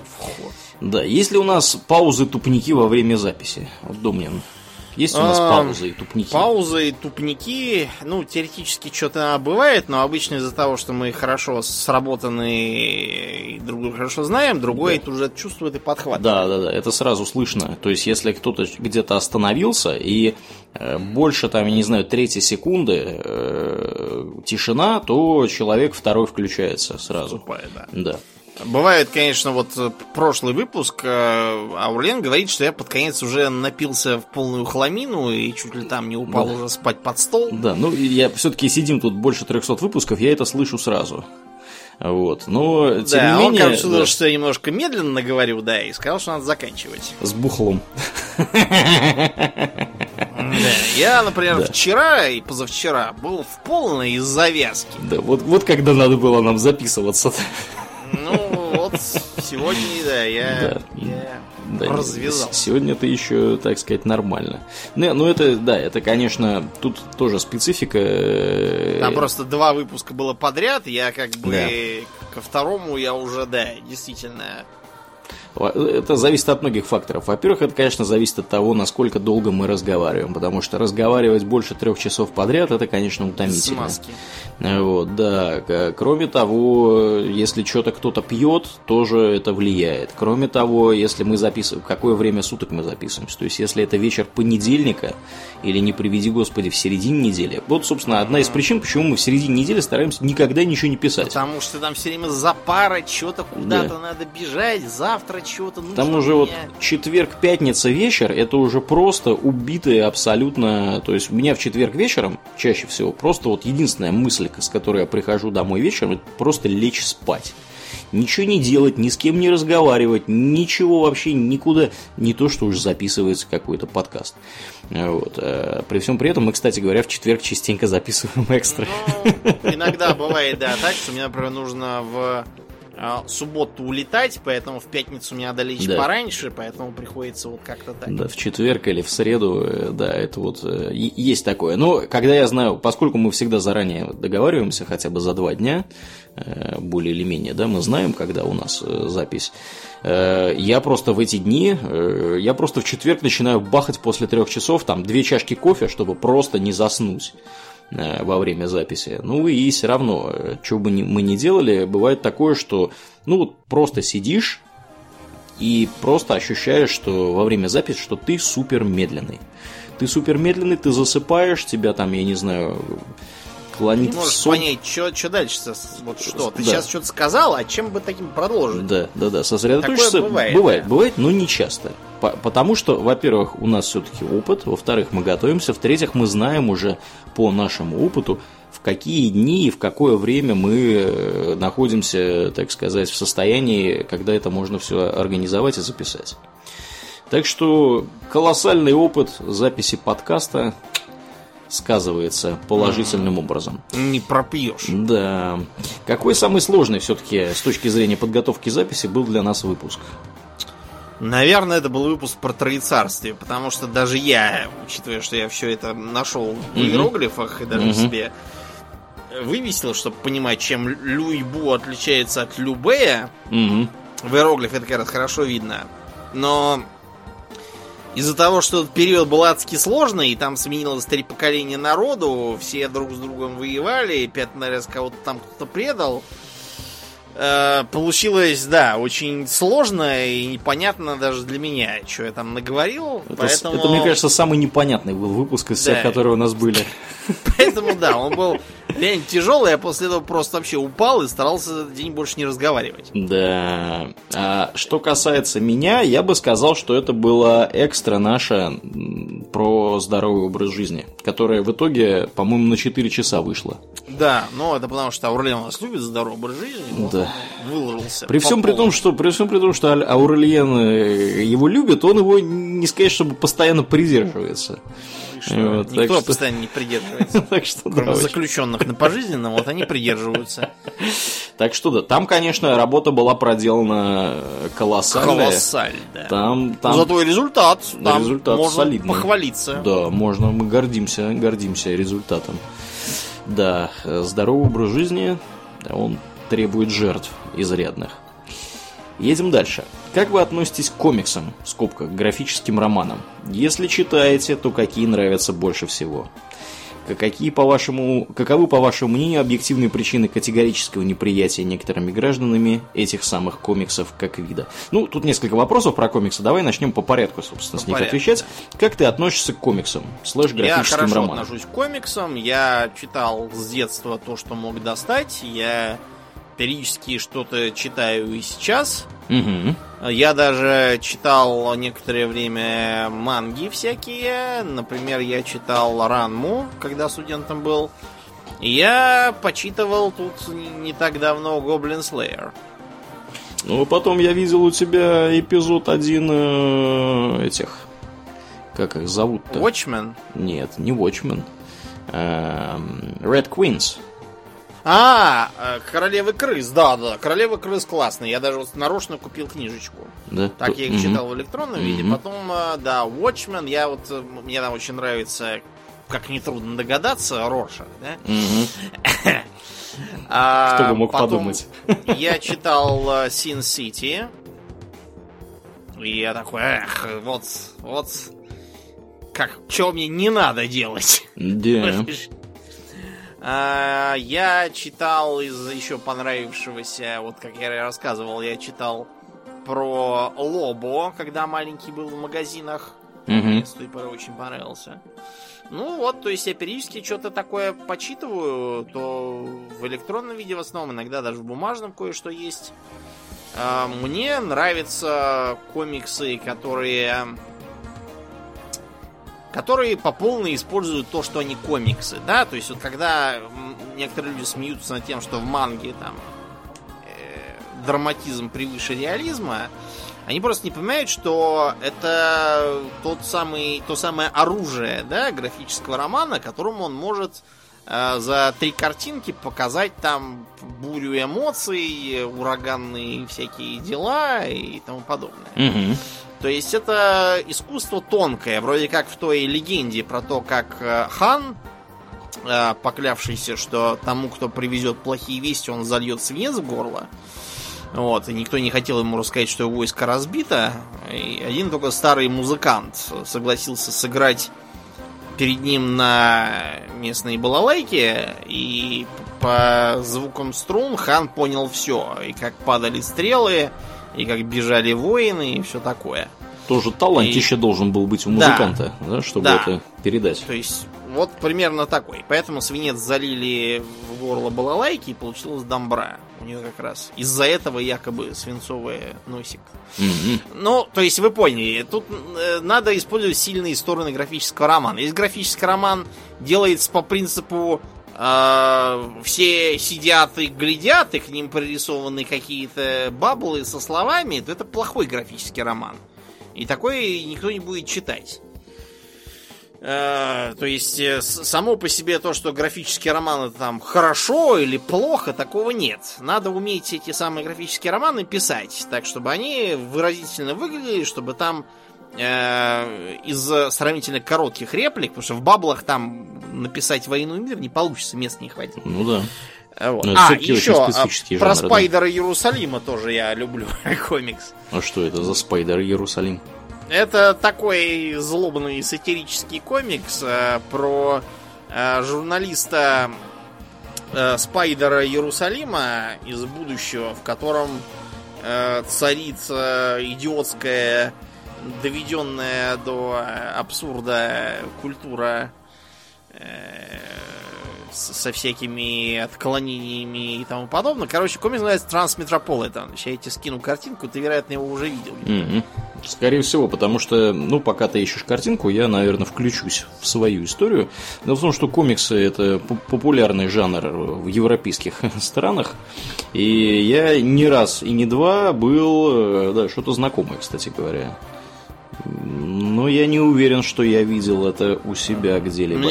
Я периодически слышу, что я, если бы не носил рубашку, то был бы как Спайдер Иерусалим. Да, но он все-таки более поджарый, скажем прямо. Ну да. Тебе, тебе для него еще нужно похудеть и начать курить. Вот. Э, но я не буду делать ни то, ни другое. Да, ну, значит, нас, нас, насчет первого я бы на твоем месте передумал. Так вот, э, собственно, комиксами, меня с комиксами история очень любопытная. Эм, она в двух частях. Когда я был ребенком, я оказался большим фанатом комиксов про черепашек-ниндзя. Э, помнишь такие зеленые да, я, я приезжал, я очень любил, когда я приезжал именно к тебе в, в городскую квартиру, потому что у тебя были комиксы. А, да. Я, даже один, один у тебя, по-моему, умыкнул. Умыкнул? Ничего себе. У меня, да. арену. Это я у тебя или у своего молочного брата умыкнул? Я сомневаюсь, что я бы тебе что-либо отдал. А, Добровольно. Ты мне дал какую-то машинку из киндер-сюрприза, потому что у тебя было две таких же, и ты мне подарил лишнюю. Ничего не жалко для родного племенника, точнее двоюродного. Да. А, так вот, а, я на самом деле практически не помню, даже когда ты имел возможность читать эти самые комиксы, но у меня этих комиксов был, была здоровенная стопка, потому что а, в определенный момент времени я вообще таким был ребенком, который любил шариться по книжным магазинам. И вот в возрасте там, 7 или 8 лет Э, я с бабушкой в очередной раз отправился в книжный магазин, и там смотрю какие-то непонятные такие книжки, какие-то веселые черепахи, морда кукишем зеленые нарисованы. Я посмотрел одну, полистал, мне понравилось, попросил бабушку купить. Бабушка приобрела, и после этого пошло-поехало. У меня там была чертова туча этих выпусков. Это вот издательство Махаон в 90 каких-то годах Э, собственно, все это стало привозить, переводить, и там классика жанра. В общем, как эти черепашки, как они там знакомятся с Эйприл, как они там бьют морду Шредеру, он бьет морду им. В общем, полный, полный фарш, как говорил один мой коллега. Э, и да, я прям, прям меня это перло не по-детски. Я был большой фанат и комиксов. Ну, комиксов в основном про черепашек. Других комиксов я не припомню, чтобы у меня было какое-то бешеное количество, потому что, видимо, стоили они не так уж мало. Но... И мне было, видимо, сказано, что любезный друг, э, выбери что-то одно. Поскольку я был фанатом черепашек, я, собственно, про них и читал эти самые комиксы. До сих пор где-то на даче наверняка в картонной коробке Ты на чердаке. Знаете, можешь потом продать их за большие деньги. Биг бабки, да. Надо, кстати, проверить, где они, как, какова их сохранность и условия хранения.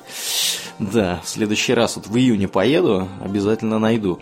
Ну так вот, а второй, вторая итерация произошла уже когда я переехал сюда. Потому что э, собственно, длительное время компью... видеоигры, компьютерные игры э, у меня отбили интерес к чему-либо другому.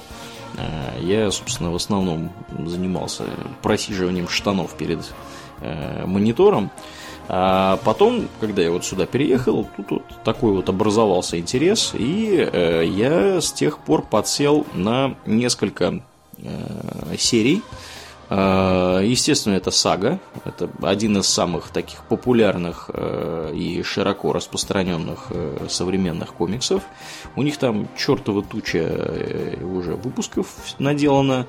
И там прям, прям довольно забавно и интересно все это читается. Вымышленная абсолютно такая вселенная. Там мне нравится сага из-за того, что она она такая веселая, то есть она с юмором подходит к разным серьезным вопросам, она подходит э, как бы при, при всем при том, что там есть юмор, а там вопросы ставятся такие вот серьезные, серьезные да, да, да. Вот. Там повествование ведется от имени ребенка, который рассказывает, ну, в стиле, знаешь, как я встретил вашу маму. Вот, как, ну, не то, что как бы там папаша рассказывает детям, да, как он встретил их маму, а ребенок рассказывает, как его родители встретились. И э, родители там встретились, это заклятые враги.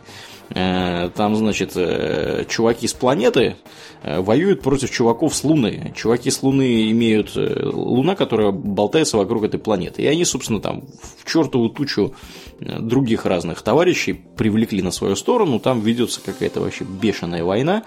Эти лунатики умеют использовать магию, и, значит, чуваки с планеты более технологически развиты. В общем, там, короче, трэш творится. Да. Вот. Э, очень интересно, и интересно вот именно, да, вот этим подходом, как, как вопросы сложные объясняются и разрешаются, и достаточно юмористической подачи.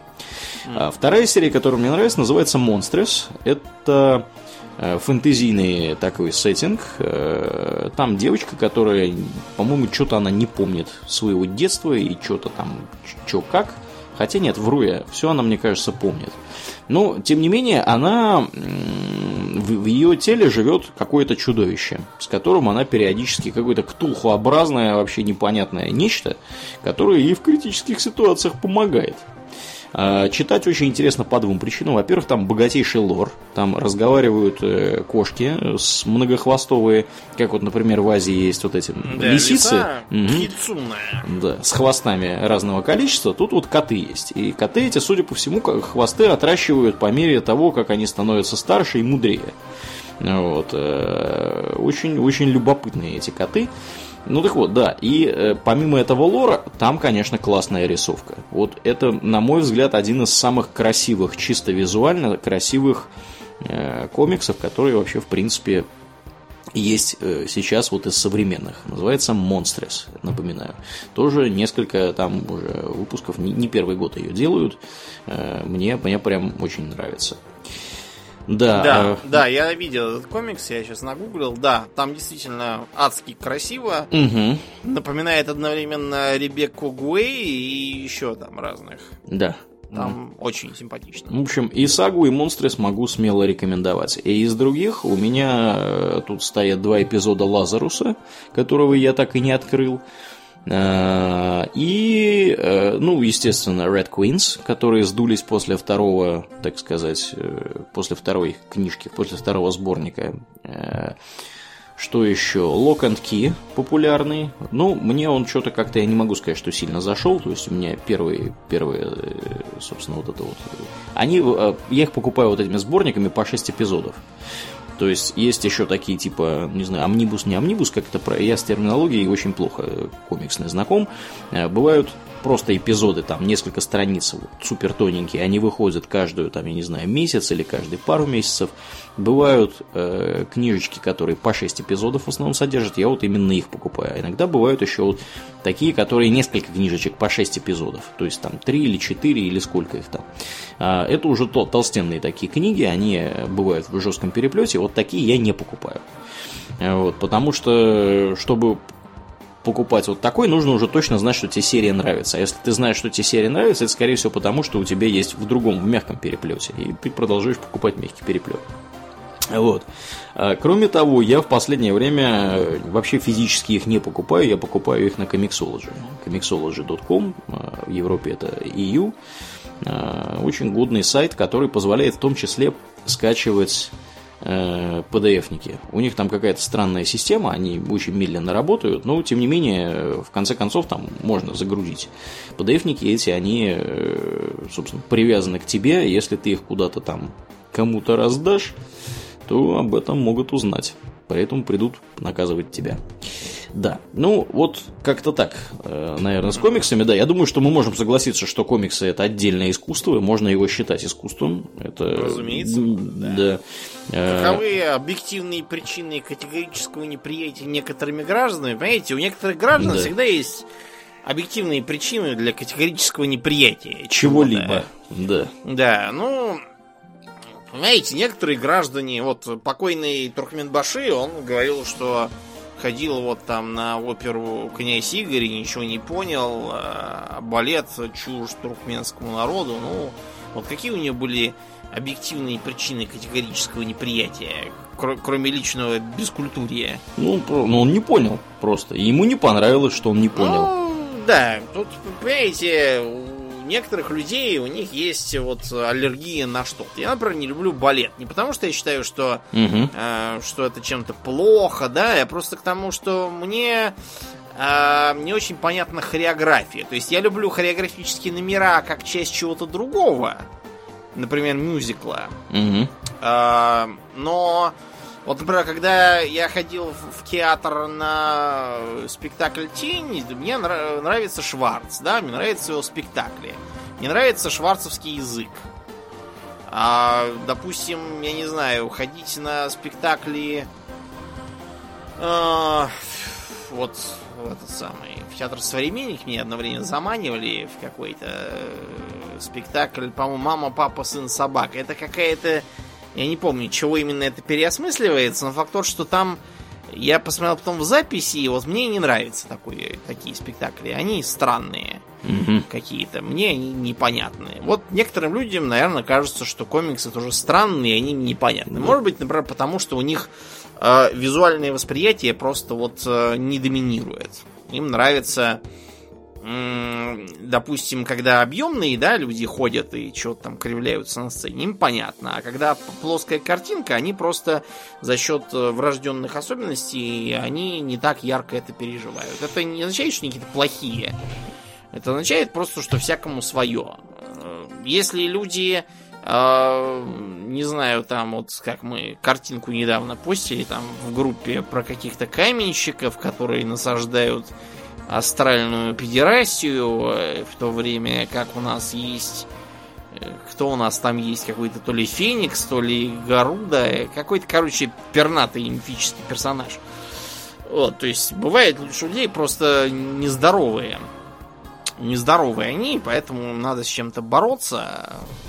Мы считаем, что борьба с комиксами, она примерно так же странна, как борьба с театром. Хотя в свое да. время с театром тоже боролись и говорили, что там все адские сатаны, ну, и артистов не хотели хоронить на кладбище. Да, я вижу это так. У всех людей есть э, какие-то, э, собственно, пристрастия, да, что-то им нравится, что-то им не нравится. Вот Дом мне сказал, что ему не нравится балет, он его не понимает и не хочет его вообще смотреть в принципе. Э, я со своей стороны балет очень нежно и трепетно люблю, потому что э, для меня каждый раз, когда я вижу людей, которые, собственно, танцуют балет, я понимаю, насколько это тяжкий труд и сколько времени, сил и усилий люди приложили для того, чтобы это вообще стало возможно. Потому что когда вы смотрите на этих балерин, там Лебединое озеро, неважно что, и вот э, мужиков, которые там с ними участвуют, это очень физически развитые люди – то есть э, они приложили просто неимоверные усилия для того, чтобы они находятся на пике физической своей формы. То есть ты смотришь, у них там мышцы видны, понимаешь, вот прям, э, как я не знаю, у каких-то спортсменов профессиональных. То есть все вот эти люди, они занимаются физическим трудом, очень тяжелым физическим трудом. Я это уважаю, мне это нравится, потому что я сам частично тоже так сказать, не, конечно, не в таких количествах, но Частично тем не менее. занимаешься физическим трудом? Да, физическим трудом, то есть хожу в зал, например, там, да, у меня там мой кикбоксинг есть, где я пытаюсь избивать моего здоровенного человека гору, приятеля, который меня тренирует, и так далее. То есть я понимаю, насколько это тяжело, и поэтому мне как бы вот это интересно.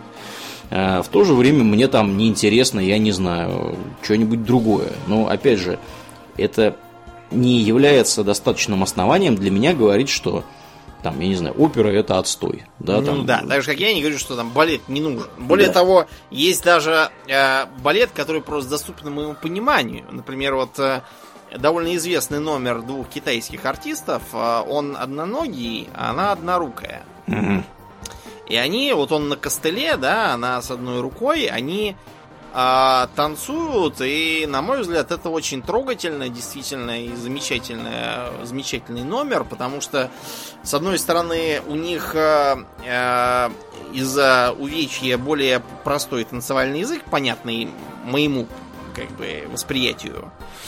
А с другой стороны, их ограниченность возможностей, да, она придает э, свою трогательность. Причем эта ограниченность не в смысле Э, того, что смотрите, я инвалид, вы мне все должны, да, угу. а, а сделано все как раз с умом. Или вот я был на спектакле детском, там а, с трудом ходящие дети, они тоже танцевали, такой очень медленный танец, держать друг за другу, чтобы не падать. Угу. Но они танцевали, у них были такие счастливые лица, что мне этот балет очень понравился. А потом выехал под э, какую-то аранжировку. Я забыл, как, как, какой-то очень популярный рок-музыки такой, знаете, типа Smoke on the Water, примерно такого уровня. Э, выехал на коляске парализованный ребенок. Он на коляске, он, он реально он на коляске отплясывал, как всякие BMX на велосипеде. Mm-hmm. Видно, что руки, да, у мальчика будь здоров, и сам он э, того тоже человек несгибаемый, раз уж он как колесочник, он может на коляске здорово там вертеться, как дьявол, и подпрыгивать да. даже, в общем.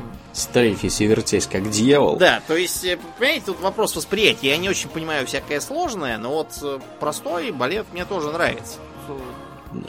Надо... Ну, я-то, собственно, что хотел сказать. Я хотел сказать, что категорическое неприятие чего-либо. Это признак, э, это признак здоровья некоего. Да, да, это признак недалекого ума. И, ну или, ладно, хорошо, давайте скажем ну, мягче. Личных проблем. Это да, признак, признак да, того, что у, у человека очень такое замкнутое мышление.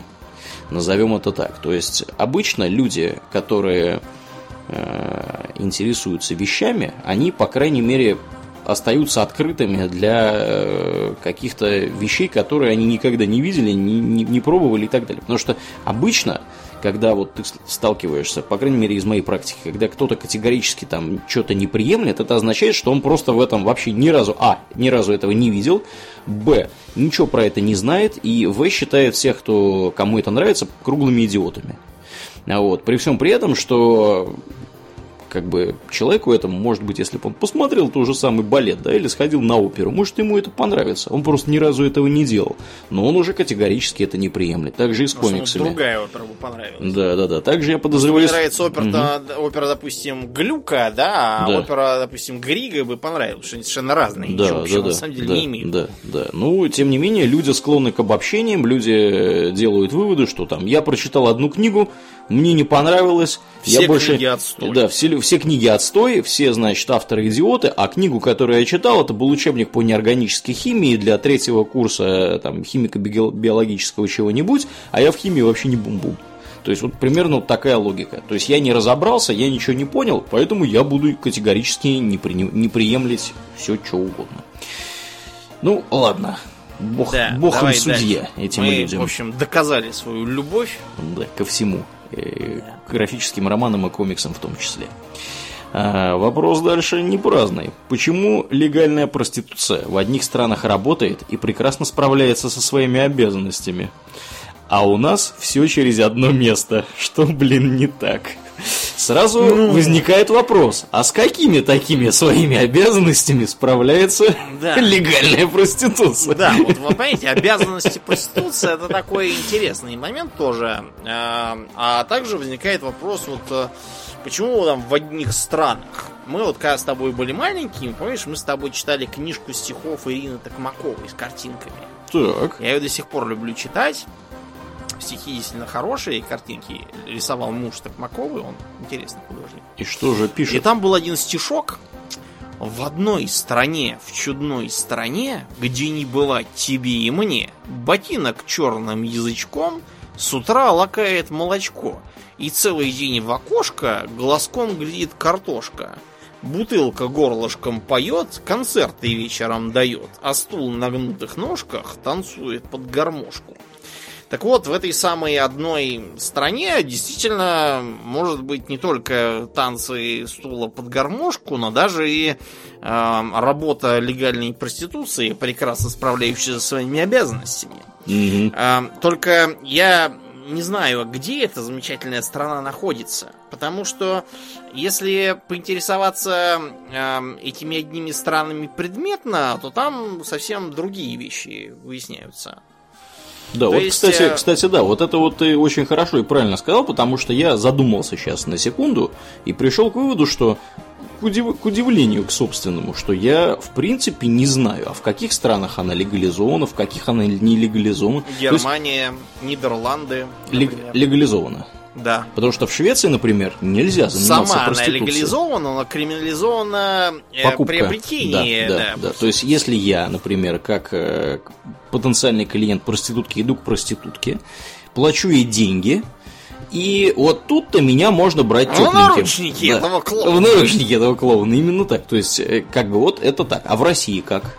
В России это так. Э, если я иду к проститутке, то я иду к проститутке и возвращаюсь себе домой. А она периодически попадает на всевозможные наручники этих клоунес, после чего им вклеивают административные штрафы, заправляют им за щеку и выгоняют вон.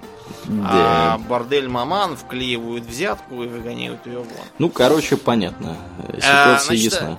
Понимаете, ребят, в чем дело? Легальная проституция это э, предмет э, очень сложный, э, и на эту тему было написано несколько научных работ. Я так, прочел ну-ка. выжимки из некоторых из них. Ну-ка, ну-ка, поделись с нами. Значит, они говорили о следующем. Первое.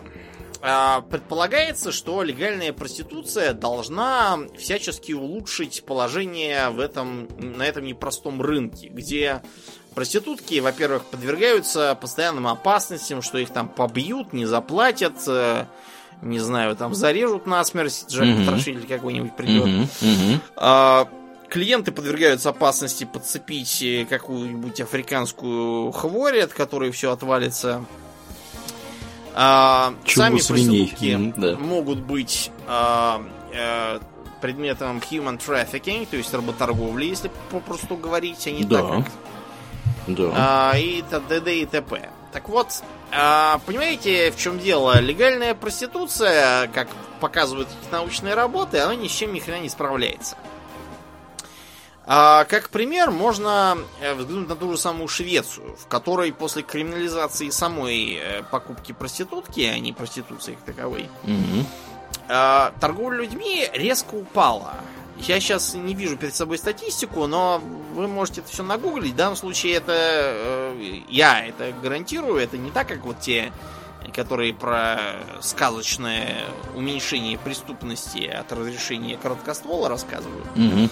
Вот. Э, это понятно почему. Потому что нет смысла вести очередных чурок э, на поводке в бытовке в страну, в которой людей, которые к ним придут, схватят и посадят. А в странах, в которых схватят и посадят э, проституток, которые... Э, кстати, да, проституток вообще не схватят и не посадят, а теоретически схватят и посадят людей, которые их там привезли и где-то удерживают, э, вот туда как раз вести надо. Э, просто потому, что доказать, что кто-то кого-то куда-то вез, где-то держал, чего-то кому-то сказал да угрожал. Это сложно. Что, это да, все сложно. это все угу. очень сложно, это все очень... Эм, э, это все прекрасно э, нейтрализуется простейшим распределением обязанностей. Ну, то есть, это, знаете, вот это вот простая схема, да, когда один водитель привозит бутылки пустые, другие люди наклеивают этикетки, третьи люди заливают туда контрафактную водку. Да, в итоге никто не при делах, оказывается. Пятые разводят, и все делают что-то законное, а все вместе незаконное, а никто не отвечает. Вот да. примерно таким образом устроен human trafficking в странах типа Германии вот, и Нидерландов. Так вот, а, исследование по Германии показывает то, что там существует э, в оптимистичном варианте 4-миллионный рынок торговли людьми, связанными с проституцией. При всем при том, что население Германии, если мне не изменяет память, это 84 миллиона человек. То есть вот вам, да. пожалуйста, то есть сопоставение. 5%, да. То есть 5-5% э, как бы э, это правда надо понимать, что Германия это просто узел, да, через нее расползается в разные окрестности. Но уже сам факт того, что Эм, рынок рабов в стране равен 5% населения практически, это э, можно ну, это поздравить. Что-то это фантастически, как как-то цифры, мне кажется, звучат прям очень, очень фантастически, очень много. Э, это. Да, тут, понимаете, все это очень сложно и непонятно того, кто, кто действительно сам приехал, кого обманули и привезли. Они не говорят на никаком языке, который понимают в окрестностях тысячи миль. Угу. Вот. Все это, понимаете, очень трудно, непонятно, нелепо, особенно вот сейчас, когда попер вал беженцев из Африки и Ближнего Востока, сейчас вообще будет караул, я ну вас да. уверяю. Ну да. Значит, э, все рассказы про то, что от этого проститутки превратятся в румяных э, э, каких-то там светловолосых немок, это сказки белого бычка, потому что профессия проститутки по-прежнему считается стигматизированной. Вот был один случай не так давно, когда mm-hmm. муж с женой повстречались в борделе. Оказалось, что один туда годами захаживал, а другая там годами подработала. В, соси- в соседних комнатах отдыхали да, и работали. А тут они вдруг наткнулись друг на друга, да, и получилось как бы Маша, папа, Маша, ты куришь? Только муж с женой. Они, короче, незадачливая пара разбежалась, да, после этого сразу. Поэтому, понимаете, то, что легальный работает и какие-то там обязанности справляется, это очень смелое утверждение, которое не учитывают много чего. Вот э, для аналогии, кстати, научные работы, которые я читал, они приводят э, рынок слоновой кости. Угу. потому что слоновую кость запретили недавно, а сейчас вдруг чего-то решили попробовать некую легальную торговлю слоновой костью ввести. И чтобы, что же? Типа... И что же там? Оказалось, что это привело только к тому, что нелегальная заготовка, то есть браконьерский отстрел слонов, которых и без того мало осталось, просто вырос, потому что объяснить, чем э, нелегальная слоновая кость отличается от легальной слоновой кости, примерно так же трудно, как объяснить, чем э, совершенно свободная и прекрасно чувствующая проститутка отличается от э, находящейся в вагинальном рабстве бесправной чурки. Да. Как бы у, спрашивать э, у них э, это также бессмысленно, как у слоновой кости спрашивать, какая она там была заготовлена. Да. В итоге. Поэтому, да, мы бы поумерили восторги насчет прекрасных обязанностей и тому подобного. И как бы ввиду того, что эта тема очень мутная и влечет за собой неприятные последствия, а плюсы от нее совершенно не очевидные, э, мы бы рекомендовали эту тему того. Не педалировать. Да. Да, ну и кроме того, мне чисто как, как дипломированному экономисту приходит еще один аспект в этом вопросе. Это налоги, естественно. Если это легальная проституция, ее можно обложить налогами, а если это нелегальная, то, как бы там, сами понимаете, никто никого облагать не будет. Ну и подумайте сами.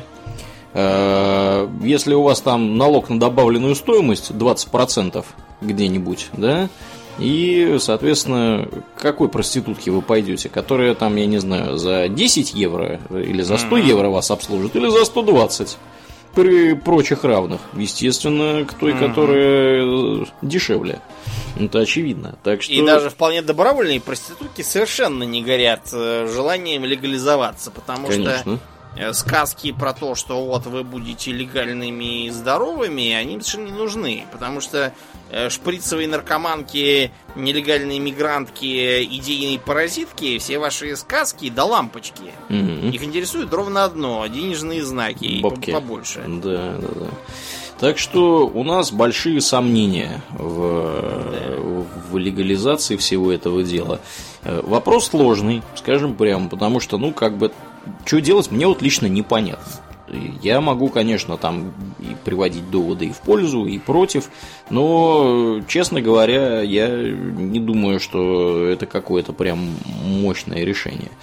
Ну, черт его Пока знает. сейчас да. лучше оставить как есть и бороться вместо этого с причинами.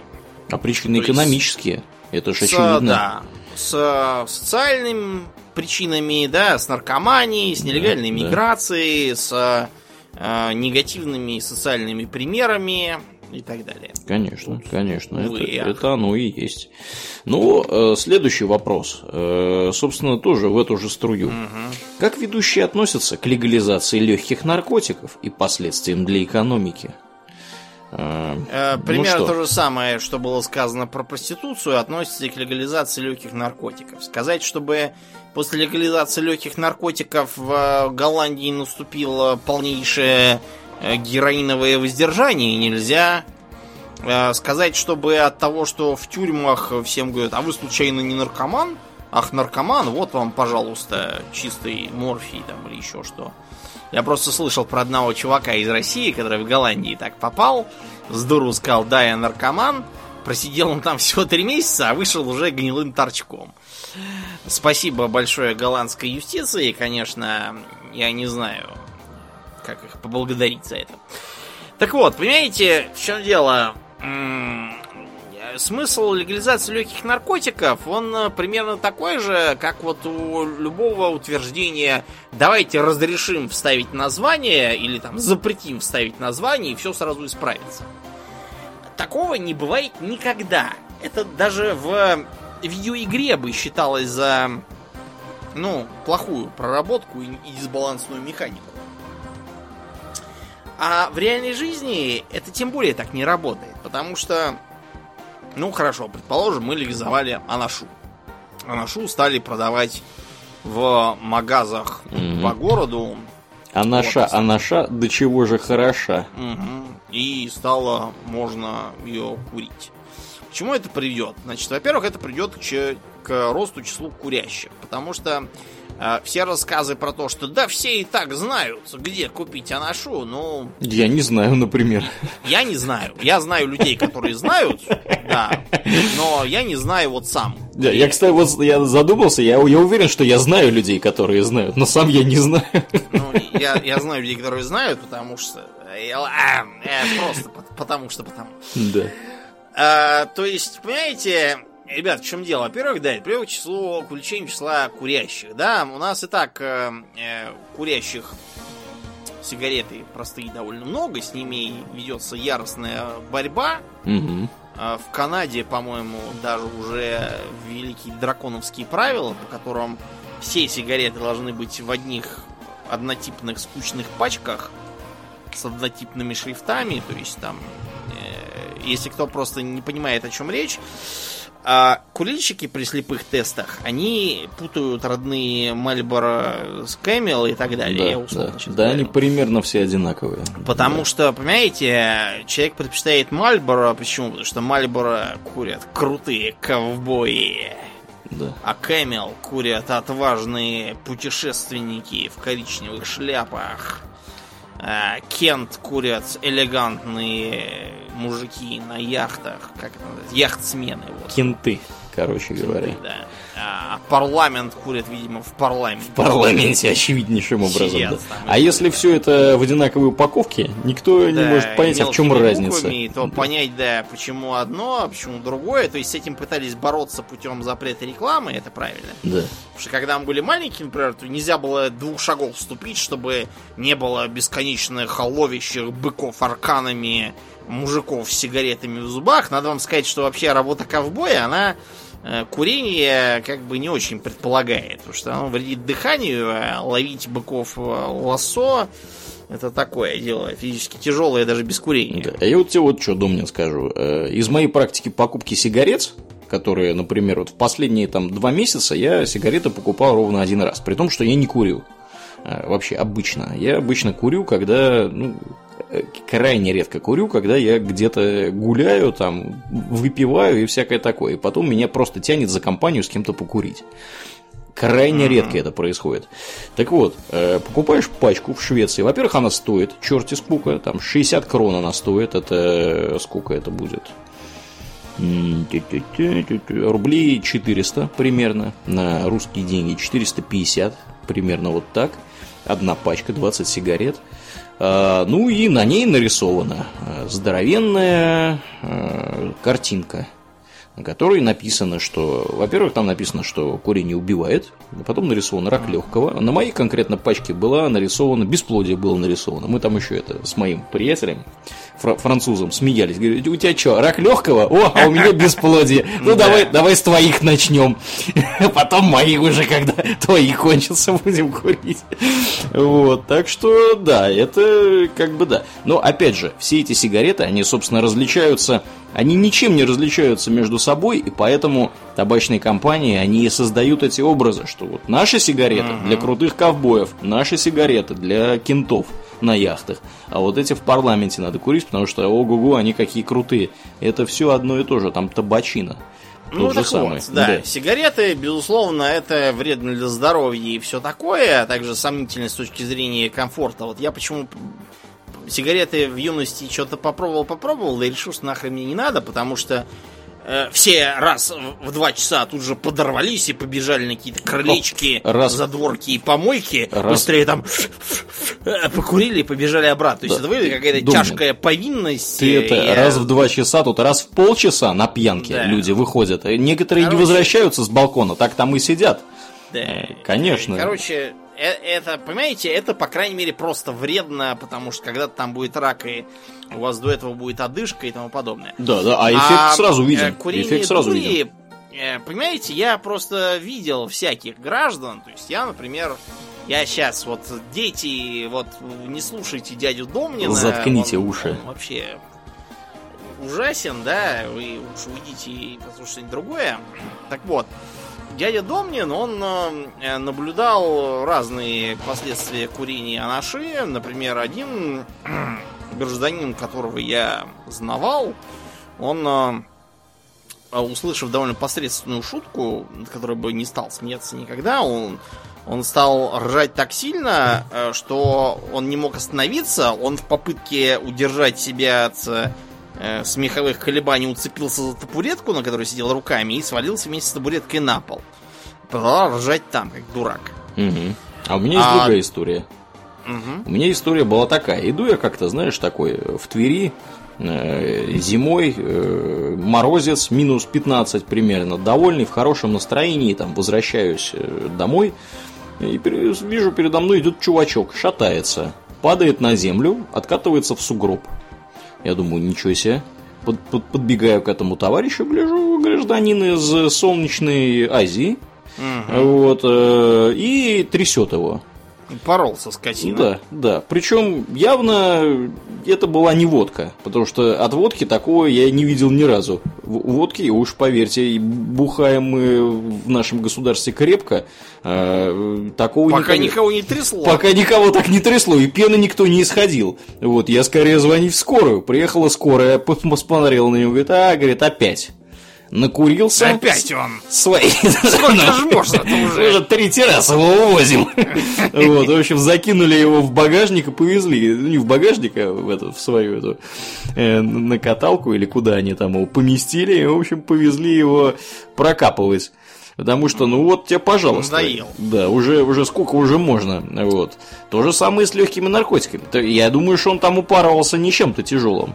Вот, а скорее всего чем-то таким. Ну, да, понимаете, ребята. То, вот, что в э, кальян можно я заправить. Я слышал уже кучу историй э, с легкими наркотиками от своих знакомых, которые все в какое-то дерьмо вляпались из-за них. Вот э, от сигарет, например, по крайней мере, никто в дерьмо не вляпывается, если не считать вопросы закурить в темных переулках, да, за это. Да, да.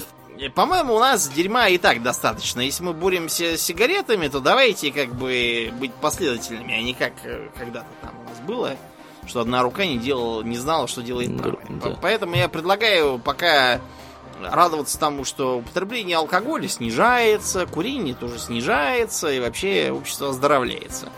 И приветствовать это, а не думать, как бы вот еще вкинуть какого-нибудь дерьма, да. чтобы они там все ужрались. Да. Ну, а последствия для экономики, я считаю, однозначно негативные, потому что у нас курение вызывает изрядные негативные последствия для экономики. То же самое будет с легкими наркотиками. С той же там, я не знаю, марихуаной или еще чем-то.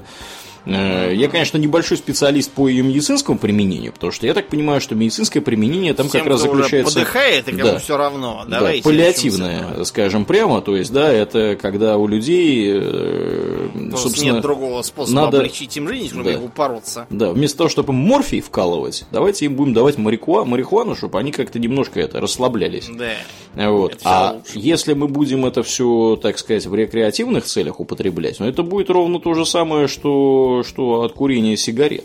Потому что курение сигарет, давайте смотреть, рак легких. Это сразу всех этих людей надо лечить. Они чаще болеют. Статистически доказано, что курящие люди в год на несколько дней дольше болеют, уходят на больничные, то есть не работают. У них хуже бронхиты. Да, да, естественно, поэтому они, собственно, дольше и болеют. То есть э, для экономики это прямой вред. То есть ну, все у них эти... просто реснички, да, прекращают работать. Короче, да. у них вообще все респираторные заболевания и вся хуже. Да, а да. если мы разрешим еще и аношу, то у нас будет как бы смотри сигареты, только еще и плюс э, воздействие на мозги, на потенцию и вот да, это вот Да, да. Ну, это как бы... Не... не понимаю вообще никакой выгоды, я вижу только одни минусы. Одни убытки. Экономики. Одни убытки. Ну, выгода, я тебе скажу, какая. У, у торчков будет э, хорошее настроение. Им не нужно будет больше шкериться там и ожидать, Зато что... у меня будет паршивое настроение, вот что. Да, потому что в метро там в вагоне... Да, передо мной торчков. Да, будет по 50 человек будет ездить, красноглазиков. Да, в общем, короче, негативно мы относимся к этому делу. Не надо ничего, и так, и так плохо все. Да. Ну и ты знаешь, я смотрю на хронометраж, я чувствую, что нам Опять надо закругляться. Да, потому Слушай, что... Слушай, давай хотя бы про настольные игры ответим, потому что... Давай, на позитивной ноте на закончим. Пози... Да, тут что-то про наркоманов и проституток, да. да, так сказать. Мы да. как бабки с тобой что-то уже на лавке сидим. Да. Ой, это то... Наркоманами и проститутками Наркоманка проклятая. Хорошая mm. такая девочка была, маленькая, потом спуталась. Угу, да, в общем... Не да. здоровается тебе. Не так здоровается, вот, да. А растущая популярность настольных игр связана с тем, что, во-первых, народ стал заметно богаче, чем был когда-то. Давай вопрос зададим. В связи с чем? С чем связана растущая популярность настольных игр? Да, да, да. То есть ты просто начал с ответа, а не с вопроса. Да. Да, угу. действительно. С тем, что, во-первых, народ стал богаче, у него появились буквально деньги на эти настольные игры. А второе, тоже диктуемо тем, что стал богаче, то что у него появилось свободное время, которое можно потратить не на э, вторую работу, да, и на то, чтобы ехать на дачу там копать картошку, а на то, чтобы провести ее за каким-нибудь э, настольным развлечением. Угу. Ну и кроме того, тренд на оздоровление э, населения, то есть быть здоровым сейчас модно. Меньше бухать. Не, не бухать это модно. Да, вот я, собственно, к этому веду, что раньше, когда собиралась компания друзей, это выглядело следующим образом. Все приходят с пузырем, тупо сидят и бухают. А сейчас, как были, уже бухать уже не камильфо, каждый, каждый раз, по крайней мере. Можно через раз это делать по праздникам по каким-то. Поэтому что делать? Надо что-то делать. А как бы вот, пожалуйста, настольная игра. Давайте играть настольную игру. Тоже весело. Да. Угу. Я вот, например, играл недавно, и там ни капли алкоголя вообще не пили, только чай. Да. Угу. Я играл в одноходовый вариант мафии не так давно. У нас тут мой итальянский приятель прям прется а, от этой игры. Он прям, давайте, чуваки, давайте, говорит, давайте играть. Вот. Э, да, ну там, правда, не мафия, там Вервольфы. Так что там должны, типа, немецкие мои друзья, на самом деле, Понятно. веселиться. Ну, просто знает, из чего корни-то. Да. Вот, да. В общем, ну, как бы да, там действительно просто тупо одноходовая мафия. Когда он стал объяснять долго, я думаю, что-то ты объясняешь подозрительно знакомую тему.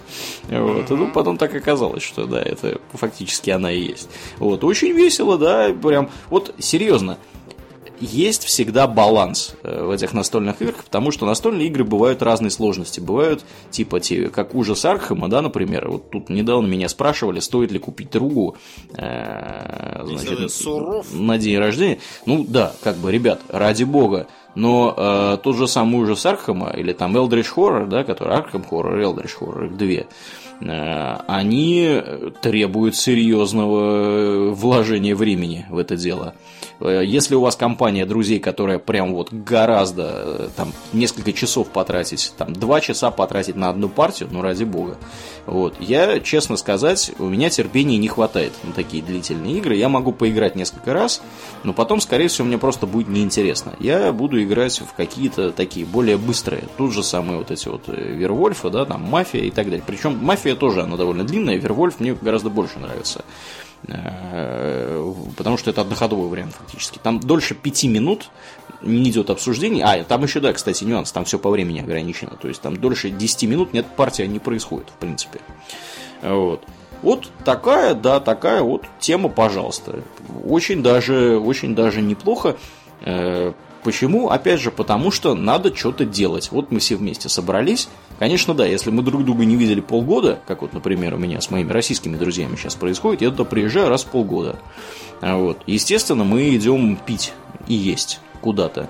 И разговариваем все это время. То есть... За границей это поесть-то не дают. Да, да. Э, вот. А за границей, когда ты видишь этих людей каждую неделю, а некоторых не по одному разу э, на неделе, естественно, как бы тем для обсуждения все уже обговорено. Вот. Э, надо что-то делать. Ну вот давайте поиграем в настолку.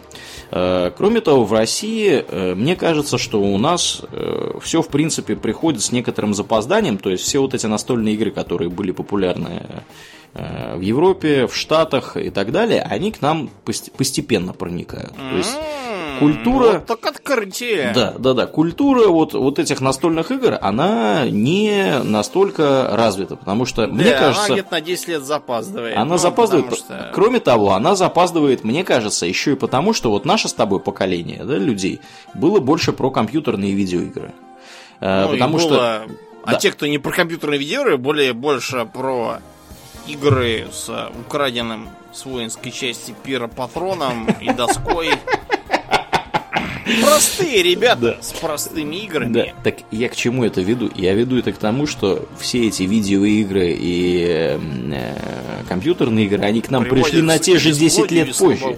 Не-не-не, они тоже пришли на 10 лет. К слабоумию это само собой. Они на 10 лет на те же пришли позже, потому что ну, что да. такое вот Дэнди, например, в которую мы с тобой играли, она это то, что уже нигде в, в Японии уже да, это, это не покупали. Это чудовищное дно. Да, там уже у всех это были какие-то... китайский клон, который куда-то уже впихнуть не да. знали куда, и тут такие, опа, да. русские Иваны вообще же не в теме. Да-да-да, тайваньский клон действительно продали 2 миллиона этих приставок по СНГ в свое время. То есть сперва, понимаете, вот когда люди э, играли в видеоигры, у нас баловались еще пиропатроном. Вот. А когда люди стали играть, значит, от видеоигр стали переходить к настолкам, потому что выросло поколение просто этих вот людей. Вот. При всем при том, что э, в Штатах сейчас вот кто играет в Dungeons and Dragons, да, там это бородатые, толстые бородатые мужики, которым там по 30, по 40 лет. Вот, это целевая аудитория. Я так подозреваю, у меня такое ощущение. Потому что вот мы смотрим на этих детей в очень странных делах, да, собственно, с чего мы начали этот выпуск. Вот, они как раз играют в D&D. Э, при всем при том, что у нас этого D&D, естественно, не было э, никакого. То есть, все к нам приходит тупо позже. Потому что сперва это был железный занавес, потом было не до этого в стране совершенно. Все думали, как там, не знаю, бабки, чтобы ни с голоду, не помереть, вообще достать вот, и всякое такое. Вот теперь ситуация более-менее устаканилась, и все это начинает проникать, народ, так сказать, приобщается. Я думаю, что дальше, дальше будет больше всего этого дела. Но mm-hmm. тут опять же вопрос, насколько это все будет в цифру переходить, потому что э, тот же самый Magic the Gathering, например, да, который появился в каком? В 92-м или в 93-м году появился. А, сейчас, на мой взгляд, один из самых нормальных вариантов, незатратных по времени, mm-hmm. это играть просто в МТГ-арена э, на компьютере. Mm-hmm. То есть никуда не надо идти. Нет, ну конечно, понятно, что если я этим занимаюсь с 92 -го года, и мне по приколу там пойти пообщаться mm-hmm. с тремя с половиной недобитыми гиками, которых я знаю уже 20 лет. Мы с ними каждую пятницу руемся в эту самую магию э, в одних и тех же местах, там разными колодами и всякое такое. То есть, да, это как бы отдельное, так сказать, отдельный разговор. Это мои друзья, это мой круг общения. Но если я вот в это начинаю въезжать только сейчас, то э, и более того, у меня нет времени ходить каждую пятницу с этими людьми встречаться, вот, пожалуйста, есть этот цифровой теперь вариант этим заняться. Так что как-то вот, как-то так. Ну что, есть что нам добавить по поводу видеоигр? Слушай, я знаешь, что предлагаю? Давай мы на остальные вопросы, которые остались, уж не пропадать же им, давай напишу, я напишу заметку. Я на самом деле вопросы. хотел тебе предложить... Э, Четвертый выпуск? Да. Тут Слушай, на самом деле ну... вопросов очень много. Тут можно поговорить порядочно. Э, это, это вот как минимум, серьезно, мы осилили... Ну, давай четвертый выпуск. Мы осилили меньше половины, на самом деле. То есть тут... Ладно, давай четвертый. Я не против, я просто думал, что ты, может, хочешь уже ударить. Давай четвертый. Нет, четвертый, четвертый. Давай четвертый. Да, ну и на этой... Все-таки 300 юбилей. Да, да. Вот видите, уже будет 301, 302, 303. То есть 4 выпуска вот у нас будет. Ну, вопросы хорошие. Да. Что сказать? Вопросы, вот, и, правда, если были вопросы, опять, почему вас зовут Домнин Аурелиан, вот это вот, да, мы бы не стали отвечать, но вот вопросы умные. Да, да. Про жизнь. Да, да. А дальше-то какие вопросы? Еще хлеще. У, да, слушай, я боюсь, даже мы можем за один выпуск Так, нет, постараемся, постараемся. Будем держать себя в руках. Да, ну, э, я напоминаю, дорогие друзья, что самое время сейчас подписываться на нас у Дона Патреона. В самое ближайшее время мы обнародуем план, как мы будем менять уровень наград, который не менялся два с половиной года, как я внезапно обнаружил. Мы уже два с половиной года с тобой Дона Патреона тусим. Представляешь, время как летит быстро. Угу. Вот. Поэтому, если, например, вы хотите попасть в Дискорд, я думаю, что сейчас самый момент это сделать, потому что Discord подорожает стопроцентно. Вот то, что мы сейчас можем сказать, это вот к бабке не ходи. А остальные изменения чуть позже. Ну, мы постарались сделать все так, чтобы все остались довольны. При всем при том, что ситуацию мы хотим несколько упростить, потому что там у нас сейчас прям очень все сложно. Хотим сделать проще. Угу. А, поэтому, да, приходите, подписывайтесь к нам, на нас у Дона Патреона разные всякие ништяки за это полагаются людям. Если вы слушаете нас в iTunes, пожалуйста, не поленитесь, найдите минутку оценить нас там. Это здорово помогает подкасту попасть в подкастоприемники к другим людям. Ну и приходите в нашу группу ВКонтакте vk.com slash У нас там тоже разное интересное происходит. Ну, а на сегодня все. Мы будем переходить после шоу. Я напоминаю, что э, для вас говорили в микрофоны постоянные бессменные ведущие этого подкаста Думнин и Аурлиен. Э, спасибо, Думнин. Всего хорошего, друзья. Пока.